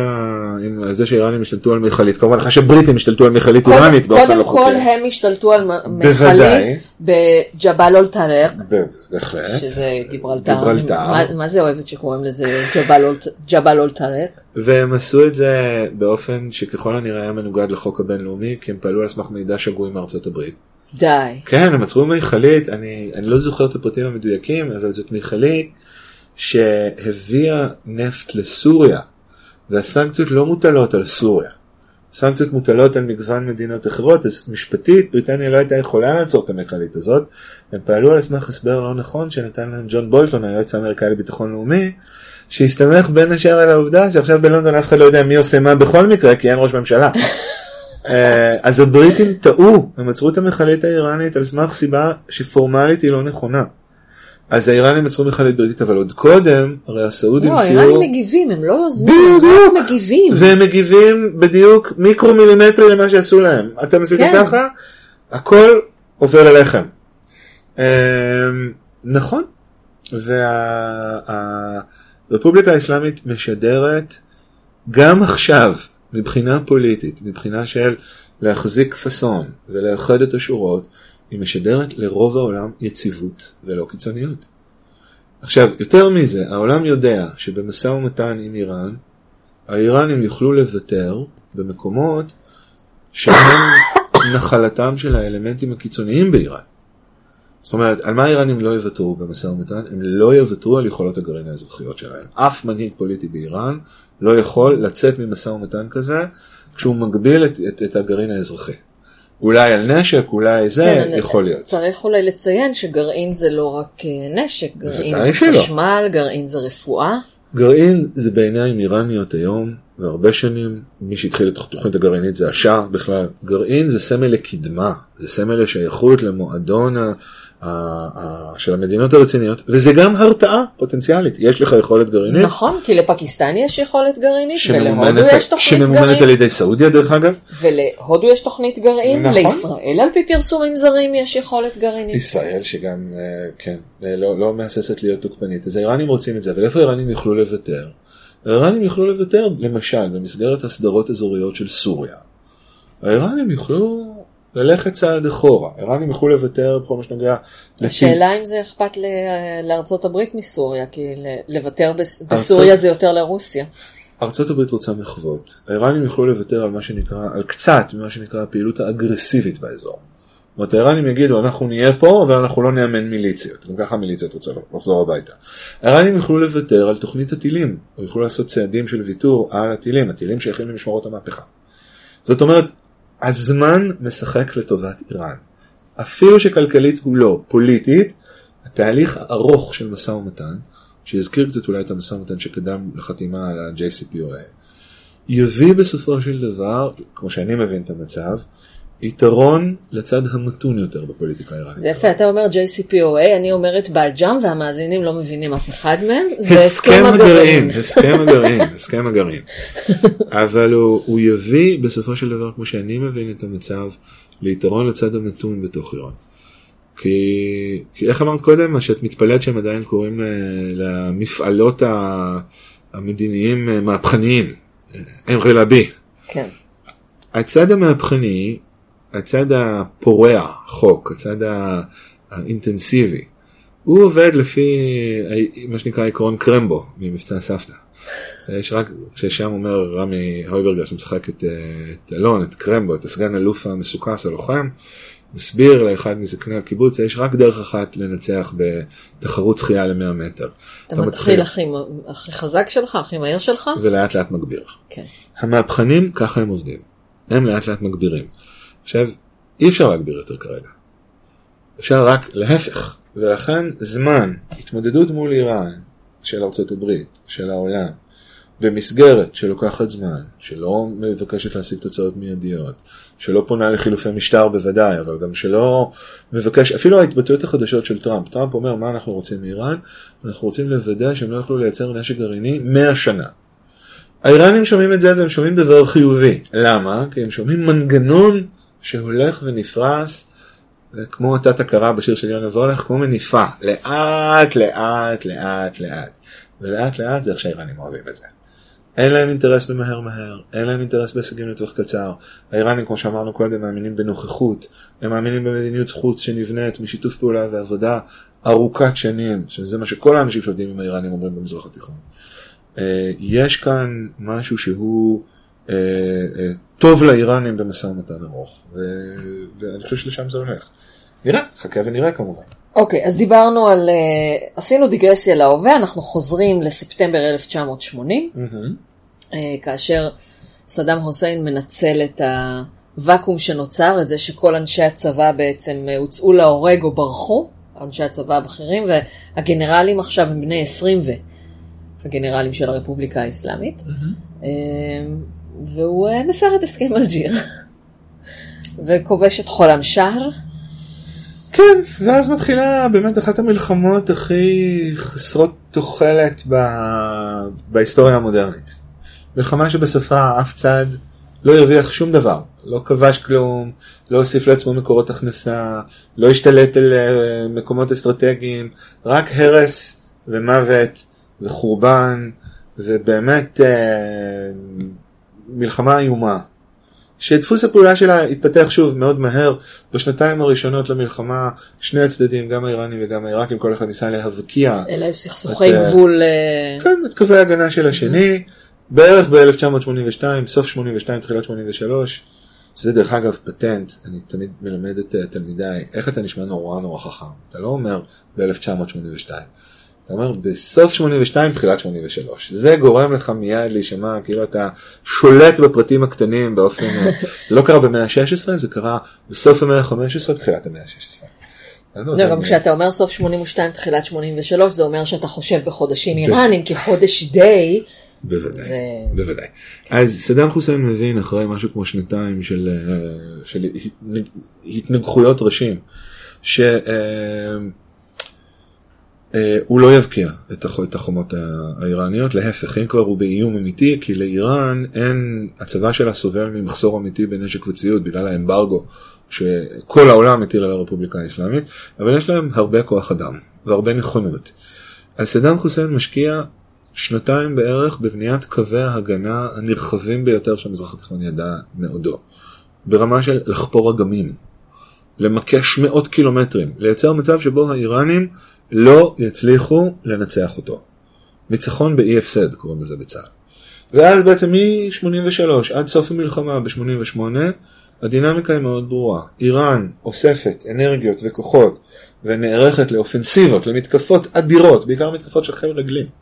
כלומר של ילדים בני של ילדים, 14 של שמתפוצצים חיילים על מוקשים. שמתפוצצים על מוקשים. אה, אגב, המפתחות מפתחות הפלסטיק לגן עדן זה משהו שקצת הופרך. קצת הופרך, כן, אה, אבל זה לא אומר שילדים לא הגיעו לחזית לא, לא, להיות, ילדים אה, הגיעו לחזית, זה, זה שהיו מודעות אבל על ילדים בני אה, 11 ו-12 ו-14 וכל מיני אה, שהידים מפורסמים אה, בגילאי העשרה המוקדמים, זה, זה ידוע. אבל המפתחות הפלסטיק שנתנו להם לגן עדן, אה, מה ש... ההסבר הכי הגיוני שאני קראתי, הרי אף, אף מפתח כזה לא שרד, שזה ממש מוזר, זה שנתנו להם קוראן ואמרו להם זה המפתח שלכם לגן עדן, כששלחו אותם להתפוצץ על המוקשים. עשו להם, כן. אה, הרפובליקה האסלאמית בהחלט לא בחלה בשימוש בילדים כבשר תותחים, כבשר מוקשים. אבל זה... אפשר לראות את זה גם, אני אשים אולי אה, טבלאות של אוכלוסיית איראן לפי חתך גילאי ב-1980 וב-1990, ורואים שיש... אה, דור שלם, כן, דור שלם שפשוט הלך, נכון? כן. הם בהחלט עשו את זה, וזה היה הדפוס. זאת אומרת, איראן מטילה מתקפות אדירות שמתנפצות כל פעם מחדש, על הסף, על הסף של הבקעה, מתנפצות על קווי ההגנה העיראקיים. עכשיו, למה זה חשוב? כי בעצם החוויה שהפכה את הרפובליקה האסלאמית לדבר אמיתי, זה מלחמת איראן עיראק.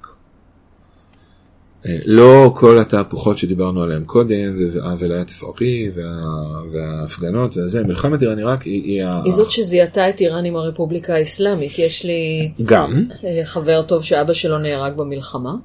הוא אומר מבחינת, האחונדים אומרים שהוא נהרג בהגנה על ה... בדפאי מורדס, ההגנה המקודשת על. הרפובליקה האסלאמית, אבל מבחינתי הוא הגן על איראן. לגמרי. אה, אבל זה באמת אפשר לצמצם מאוד את הפער.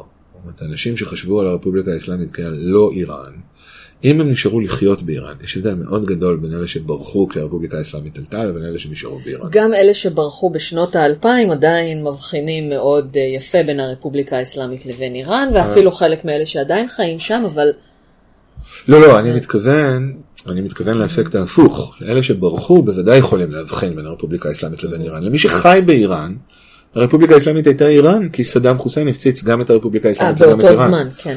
זאת אומרת, זה, זה סייע לגשר על הפער בתודעה, אבל אני מדבר על זה גם מאוד היבט. אה, זה הכריח את הדבר הזה שבילינו עכשיו הרבה מאוד זמן בלהסביר כמה הוא היה אבסטרקטי, כמה לא היה לו תקדים הרעיון הזה של רפובליקה האסלאמית. זה הכריח אותו לקרום עור וגידים מיידית, להפוך להיות דבר אמיתי בעולם. ודבר אמיתי בעולם, הוא צריך חיילים, והוא צריך לדאוג לדלק ולאוכל ולמים. הם עברו את ההתבגרות הכי מהירה, אני חושב ששלטון מהפכני עבר אי פעם במובן הזה. וההוויה של מי שהחזיקו את המהפכה על הכתפיים שלהם, של אנשי משמרות המהפכה עוד יותר מאשר הצבא, של מי שהיו בק- בקווי החזית האיומים ביותר, שבאמת מתו, מתו סביבם כמו זבובים, קווי ההגנה. ההוויה הזאת היא הוויה עיקשת. אנשי משמרות המהפכה, שזה הגוף שהוקם בעצם כדי להגן על הרפובליקה האסלאמית, כי הרי הצבא האיראני, הארטש, היה הגוף אולי הכי אנטי מהפכני וכמעט אנטי אסלאמי שיכול להיות, כן? היה גוף כן, הם היו נאמנים לשם. נאמנים לשעה. למרות כאילו. שבאיזשהו שלב הם הכריזו על ניטרליות, ואז... אה, בסדר, אבל עדיין אי אפשר היה לסמוך כן. עליהם, אז הוקם הדבר הזה שנקרא משמרות המהפכה שהוא בעצם צבא, וה mindset של משמרות המהפכה, האופן שבו משמרות המהפכה הסתכלו על העולם במלחמה הזאת, היה של הישרדות אפורה ועיקשת. זה מי שהיו משמרות המהפכה, לא, אנחנו חושבים עליהם היום, מדברים עליהם כעל מייצאי המהפכה, כעל אידיאולוגים, כעל טרוריסטים, כי- כעל... כי היום... אה, בסדר, אה, אה, זה נכון, אבל, אבל, אבל החוויה המכוננת שלהם הייתה חוויה של שוחות, של חול. כן, היום הם שומרים על המהפכה מפני העם, ו...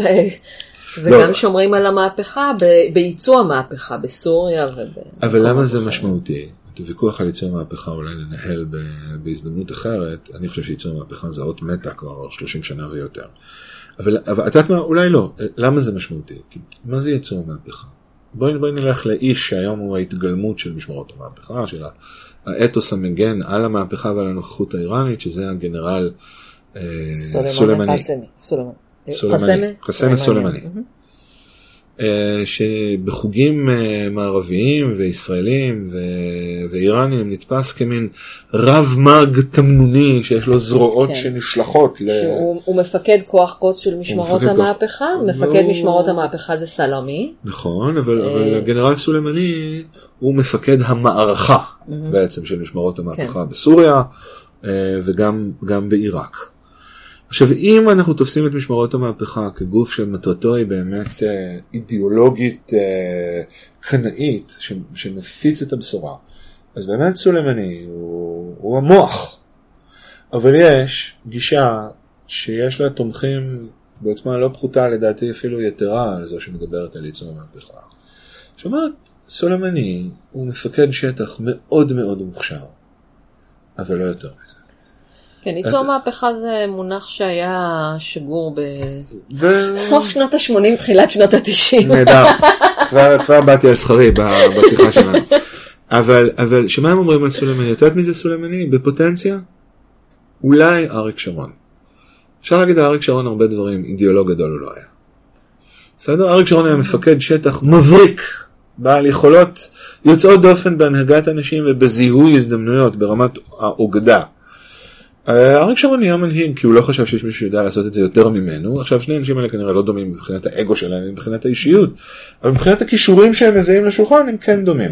סולימני, לפי הגישה השנייה שהבאתי, לא זו שאומרת שכל איש משמרות מהפכה בכיר הוא, הוא גם אה, יצואן. יצואן השנה של המהפכה האסלאמית.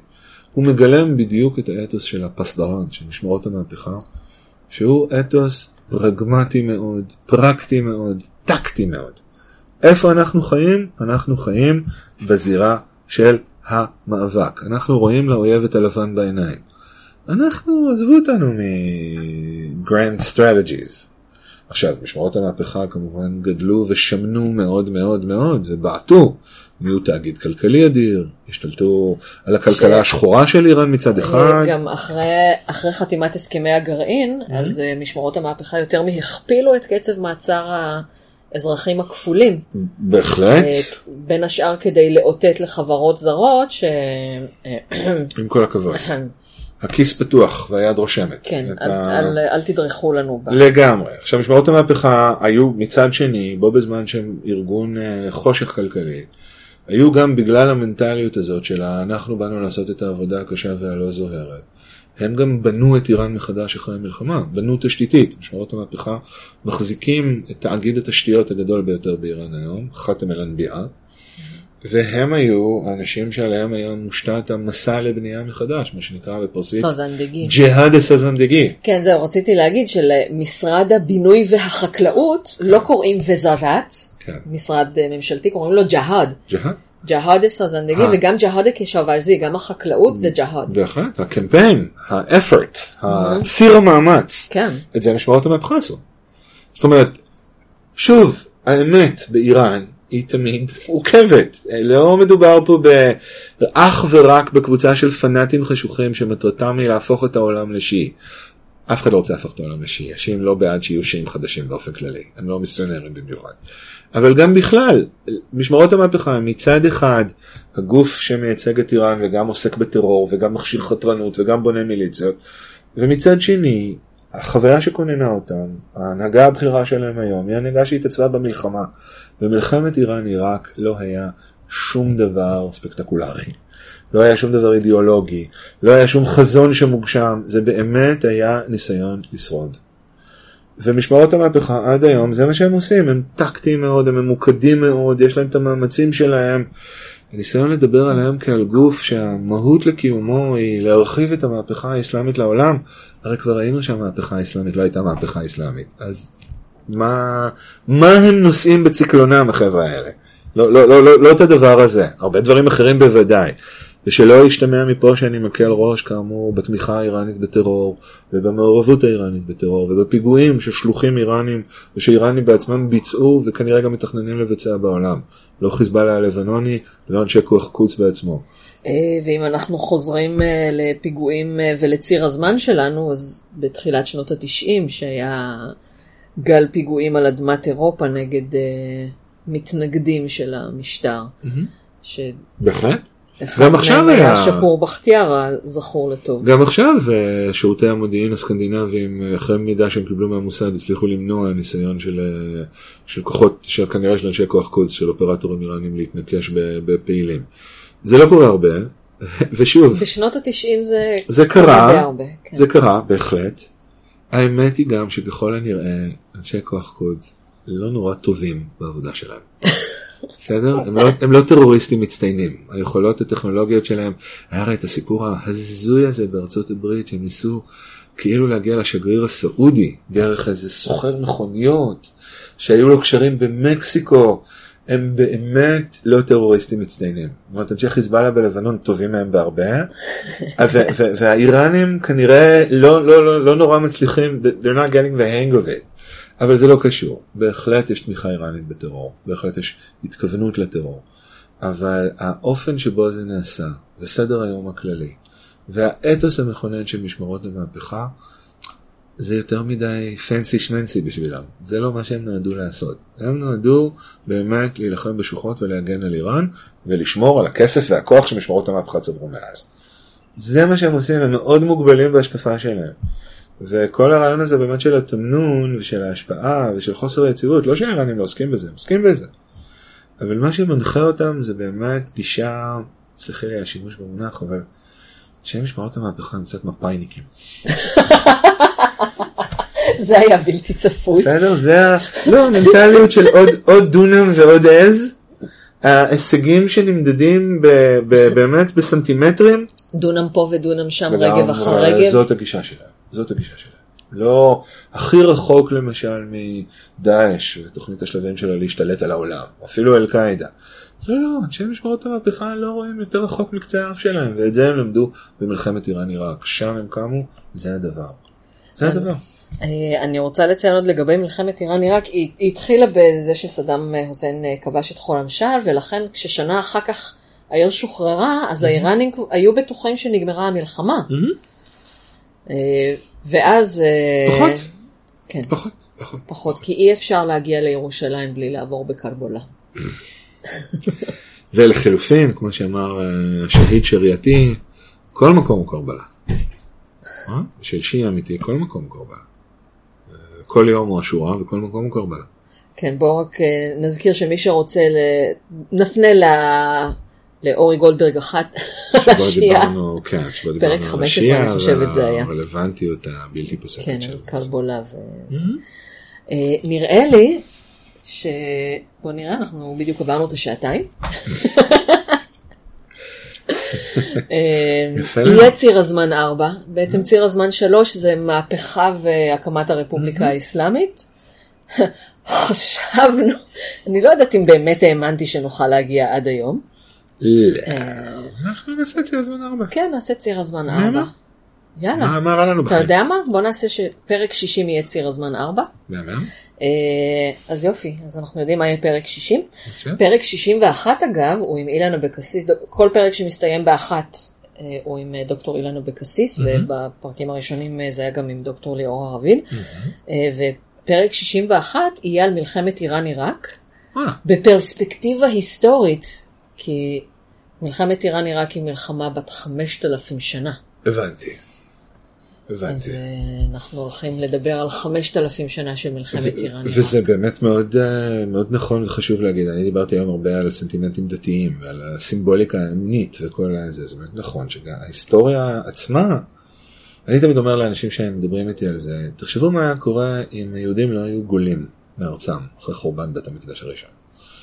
היה פה קיום יהודי רציף. אה, האם היה קיום יהודי רציף או שפשוט היינו נטמעים בעמי הארץ? יכול להיות, לא, אבל? כדי להבין עד כמה האיראנים יש עליהם כמה, איזה גרביטס יש להם, כמה הם תופסים את עצמם כנוכחות. אמרנו, תחשבו שהיינו פה שלושת אלפים שנה, whatever, ברצף, בלי להיות, בלי, בלי להיות מופרעים, והייתה פה תרבות וציוויליזציה, והשפה הייתה מתפתחת, היינו מדברים עברית, על- היינו מדברים שפה אחרת לגמרי. אחרת לגמרי. כי העברית שהוחלטה לפני 100 שנה הייתה העברית של התנ"ך, בלי ההתפתחות שהיא עברה באמצע. נכון, נכון, נכון. אז מה היה קורה אם כל המשלבים האלה היו אורגנית חלק מהשפה שאנחנו מדברים היום? אה, רק בשביל שתבינו עד כמה לא, ההיסטוריה... אנחנו היינו מדברים משהו כל כך שונה שאני אפילו לא יכולה לדמיין אותו. טוב, זה ידיד המערכת אה, גלעד צוקרמן. ש... לא, לא, לא, הישראל... לא, שמדבר על ההבדל בין עברית לישראלית. אה, אבל אנחנו גם לא היינו משהו אחר. מדברים ישראלית של היום. אה, לא, אם היינו- אם לג- הקיום שלנו היה רציף פה, בוודאי, היינו מדברים בשפה אחרת. כן, כן. נכון. אז הדבר הזה הוא אה, אה, ממחיש עד כמה ההיסטוריה היא נוכחות אמיתית אה, בשביל האיראנים ועד כמה היא כוח כבד משקל, וכשאפילו כשמישהו כמו אחמדינג'אד אומר, אה, ישראל היא טעות של ההיסטוריה, אין לה זכות קיום היסטורית וההיסטוריה תמחק אותה, זה לא שם קוד לאנחנו מפנים את הטילים הגרעיניים שלנו לעבר תל אביב, אלא זה אמונה עמוקה בהיסטוריה כגלגל שמסתובב כמעט עצמאית, שחלק ממנה קשור לנטיות הרומנטיות הגרמניות של, אה, של שכבות משמעותיות באיראן, והרעיון הזה של ההיסטוריה ככוח, כישות שיש לו חיות שהיא לא אה, רק אה, סך כל האירועים שמתרחשים, זה סנטימנט איראני מאוד חזק. אה, חוצה גבולות ומחנות. אז נראה לי יהיה לך מעניין פרק 61. אחלה, אז אה, תודה רבה, ואנחנו נתראה בפרק 60 שהוא ציר הזמן 4. מהמם? אז תודה על ההאזנה. אני מאוד אוהבת לקבל פידבקים ולגלות שאנשים אשכרה מאזינים לי, אז פידבק יהיה נחמד.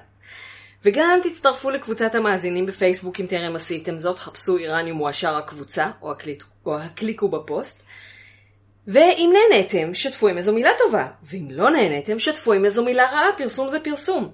אם ממש נהניתם ואתם רוצים לצ'פר אותי בקפה על הפרק הזה, אז עושים את זה בוואווה, ko-fi.com/thamar, שככה אני כותבת את שמי. אם נהניתם עד כדי לצ'פר אותי בשלושת החודשים הקרובים מחודש בחודשו, אז אתם מוזמנים להצטרף כתומכים לפטריון שלי, וואווה, patreon.com/thamar, וגם יש קישור מגוף הפוסט. יש כל מיני צ'ופרים כמו פרקים לפטרונים חד- אה, חודשים לפני כולם, זה היה פרקים לפטרונים בלבד, אבל בהצבעה ול- ולבקשת, ולבקשת אחד הפטרונים אה, שביקש להישאר בעילום שם, אז אנחנו פותחים את זה לכולם. גישה לחומרי גלם ועוד. אבל התמורה העיקרית היא לדעת שאתם חלק מאיראניום מועשר, שיש לכם חלק בהמשכיות הפודקאסט, ואולי, אולי יישלע. אם בסוף עשרת הפרקים האלה יהיו מספיק פטרונים, סכום כסף חודשי שיאפשר לי להמשיך, אז אולי זה יהיה ליותר משלושה חודשים.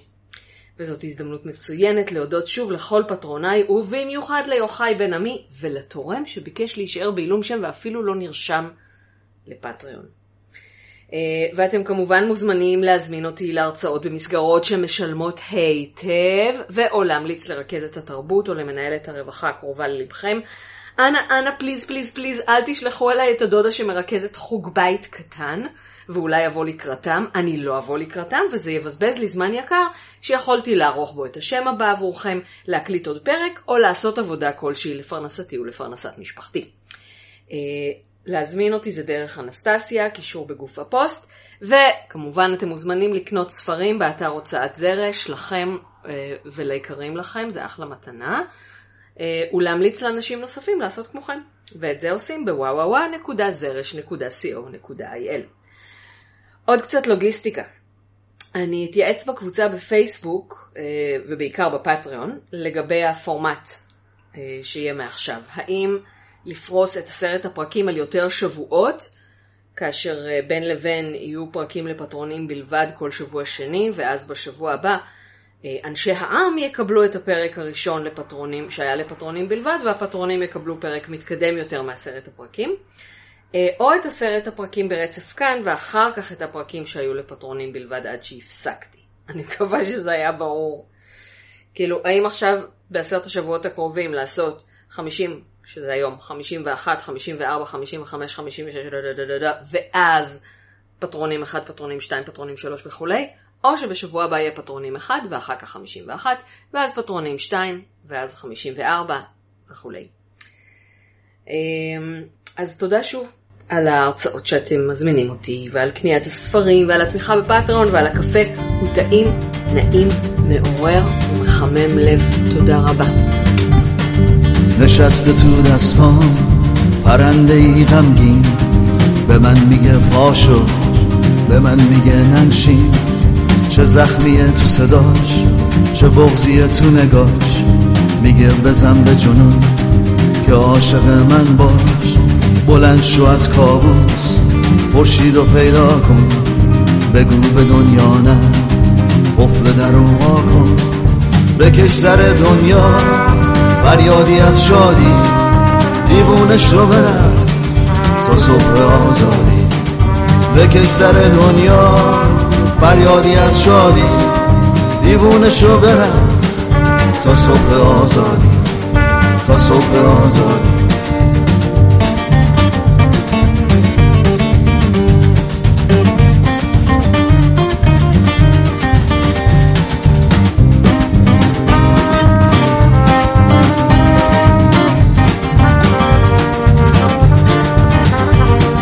حرفای قلب تو بذار بیرون بیاد بکش رو دیوارا رویاتو باخون. گیتار تو بردار سر بده آوازو به خاطرت بسپار. لحظه پروازو بکش سر دنیا.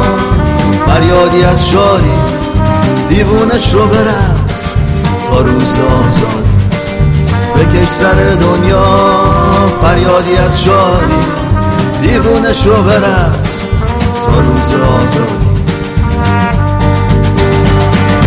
بپیچه تو دنیا صدای عشق و جنون تو این سکوت من. بخون دوباره بخون تو این سکوت من. دیوونش رو برس تا صبح آزادی. تا صبح آزادی. تا صبح آزادی. تا صبح آزادی אתם יכולים למצוא את הפודקאסט איראני מועשר בכתובת podcast.זרש.co.il אימייל ליצירת קשר איראניום at זרש.co.il ואם אתם רוצים אקטואליה איראנית מהמאה ה-21 תוכלו למצוא אותה בבלוג חדר 404 room404.net בטור של דוקטור תמר אלעם גינדין מהנעשה באיראן.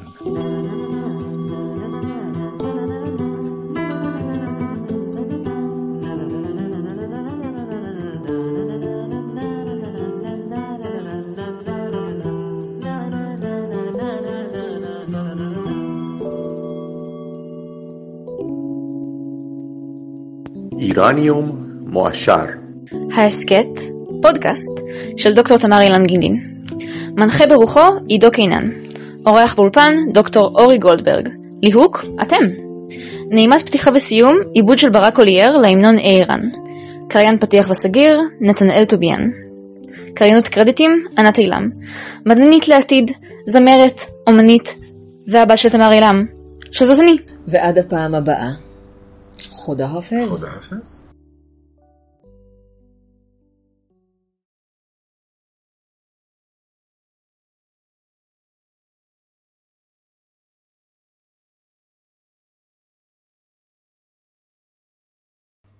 והגענו לפילתנו האהובה, תקציר הפרקים הבאים, אני יודעת שרק בשביל זה אתם שומעים את כל הפודקאסט עד הסוף, הפינה המיועדת למאזינים נאמנים ולכאלה ששומעים בנהיגה ולא יכולים להעביר ערוץ. אז עשרת הפרקים החדשים הם כדלהלנצ'יק. פרק 51, הפרק הבא, הוא פרק משותף עם דברי הימים, הסכת על המקרא ועל המזרח הקדום עם דוקטור אילן אבקסיס. דיברנו על דריווש השלישי וקצת על השני, קצת על אלכסנדר מוקדון. אכלנו זיתים חריפים וחומוס מלא לימון, והיה מהמם, אבל שכחנו להצטלם. בסוש. Uh, הפרק הזה יהיה או בשבוע הבא, או שבשבוע הבא יהיה פטרונים אחד ו... בקיצור, הצבעה הבאה. פרקים 52-53 כבר היו, אז הם לא חלק מעשרת הפרקים החדשים. פרק 54 טרם מוחלט וטרם מוקלט, אחד הפרקים שהבטחתי בעבר. אה, אולי נשוחח עם אומן הלחימה האיראני, שוודי, אוסטרלי, חשי, אז עד סוף סוף אני מאוד מקווה. זה גם היה באנגלית, אז זה, זה טוב, כי התורם האלמוני שלנו לא יודע עברית. בפרק 55 נפגוש את שירלי שמסיאן אהובתי, שדרנית רדיו ולייבים בפרסית שבונה גשרים איתנים בין עם ישראל לעם האיראני במסגרות שונות כמו רדיסין, רדיו פיומה ישראל, אה, העמוד שלה, אה, נדאי דוסטי, והיא באמת עושה עבודת קודש. פרק 56, עוד פרק, פרק שטרם הוחלט וטרם מוקלט, מה בא לי? אה, בא לי או עם פרוויזה וסורה זד הצייר של השעה, או עם פרופסור עמוס פרומקין על אדמת איראן. נראה. בפרק 57 אני מקווה שנדבר עם פרופסור שלום גולדמן מאוניברסיטת מידלברי בארצות הברית על מערכת היחסים הלא אידיאלית בלשון המעטה בין הרפובליקה האסלאמית למיסטיקה שיעית. יכול להיות שהפרק הזה גם יהיה באנגלית. Uh, בפרק 59 נשוחח בלי נדר עם דיוויד ניסן על ילדותו באיראן, עלייתו ועל פעילות בניית הגשרים שלו. הפעם אה רגע, שכחתי, פרק 58, סליחה. לפגוש את בונת הגשרים המצטיינת, סהד עזרפלד, ונשמע על סיפור העלייה שלה ועל איך היא בונה גשרים ופוקחת עיניים גם אה, בצד האיראני. בפרק 59 נשוחח בלי נדר עם דיוויד ניסן על ילדותו באיראן, עלייתו ועל פעילות בניית הגשרים שלו, הפעם על פקיחת עיניים בצד הישראלי. יכול להיות שזה יהיה באנגלית, שוב כי התורם שלנו לא מבין עברית ולדיוויד יש אנגלית מושלמת. אה, בפרק 60 נחזור אל אורי גולדברג ואל ציר הזמן 4, אה, מהמהפכה ועד היום, אם נצליח להתאפק ולא לגלוש לנושאים אחרים, אחרת יהיה גם ציר הזמן 5. פרק 61, נו, פרקים שמסתיימים באחת, ברור שנדבר שוב עם דוקטור אילנה בקסיס. אה, הפעם על מלחמת איראן-עיראק, שמתועדת החל מ-2300 לפני הספירה, אבל כנראה התחילה קודם, פשוט זה לא היה מתועד. אנחנו רוצים גם את הפרק הזה לעשות באנגלית, כי אה, נראה לי שזה יכול להיות מעניין לתורם שלנו, אבל הקלטנו טיוטה באנגלית, כלומר ניסינו להקליט פרק באנגלית, זה יצא כל כך מזעזע שאנחנו קוראים לזה טיוטה, אנחנו נקליט שוב, ואם נראה שזה עדיין לא נשמע טוב, אז נקליט בעברית. אה, תומכי הפטריון במדרגות 12 אה, דולר ומעלה כבר קיבלו את הגלם של פרק הטיוטה. אני אשמח לשמוע מכם פידבקים, אם לדעתכם זה בכלל משהו שאפשר לתקן, זה זה קצת אה, יותר מאתגר מאשר להקליט עם אה, דובר ילידי. אה, פרקים 62 והלאה, זה תלוי בפטריון. אם יצטרפו מספיק פטרונים, או בהימצאות תורם נדיב נוסף, או בזכייתי בסכומי כסף עצומים שיאפשרו לי לא לעבוד למחייתי, אלא רק לעשות דברים מגניבים בחינם, כי זה ממש כיף, אבל צריך גם לשלם חשבונות. אה, בינתיים אני מזמנת את כל התורמים הנדיבים, את הפטרונים בהמוניהם ואת אה, סכום הכסף העצום. אולי אני צריכה למלא לוטו כדי לזכות בסכום כסף עצום. לא, זה לא, לא בא ככה, נכון? אני מזמנת אום. ושוב, תודה על הכל. על ההרצאות, על הספרים, על ההאזנה, על הפידבקים, על הפטריון ועל הקפה. טעים, נעים, מעורר ומחמם לב.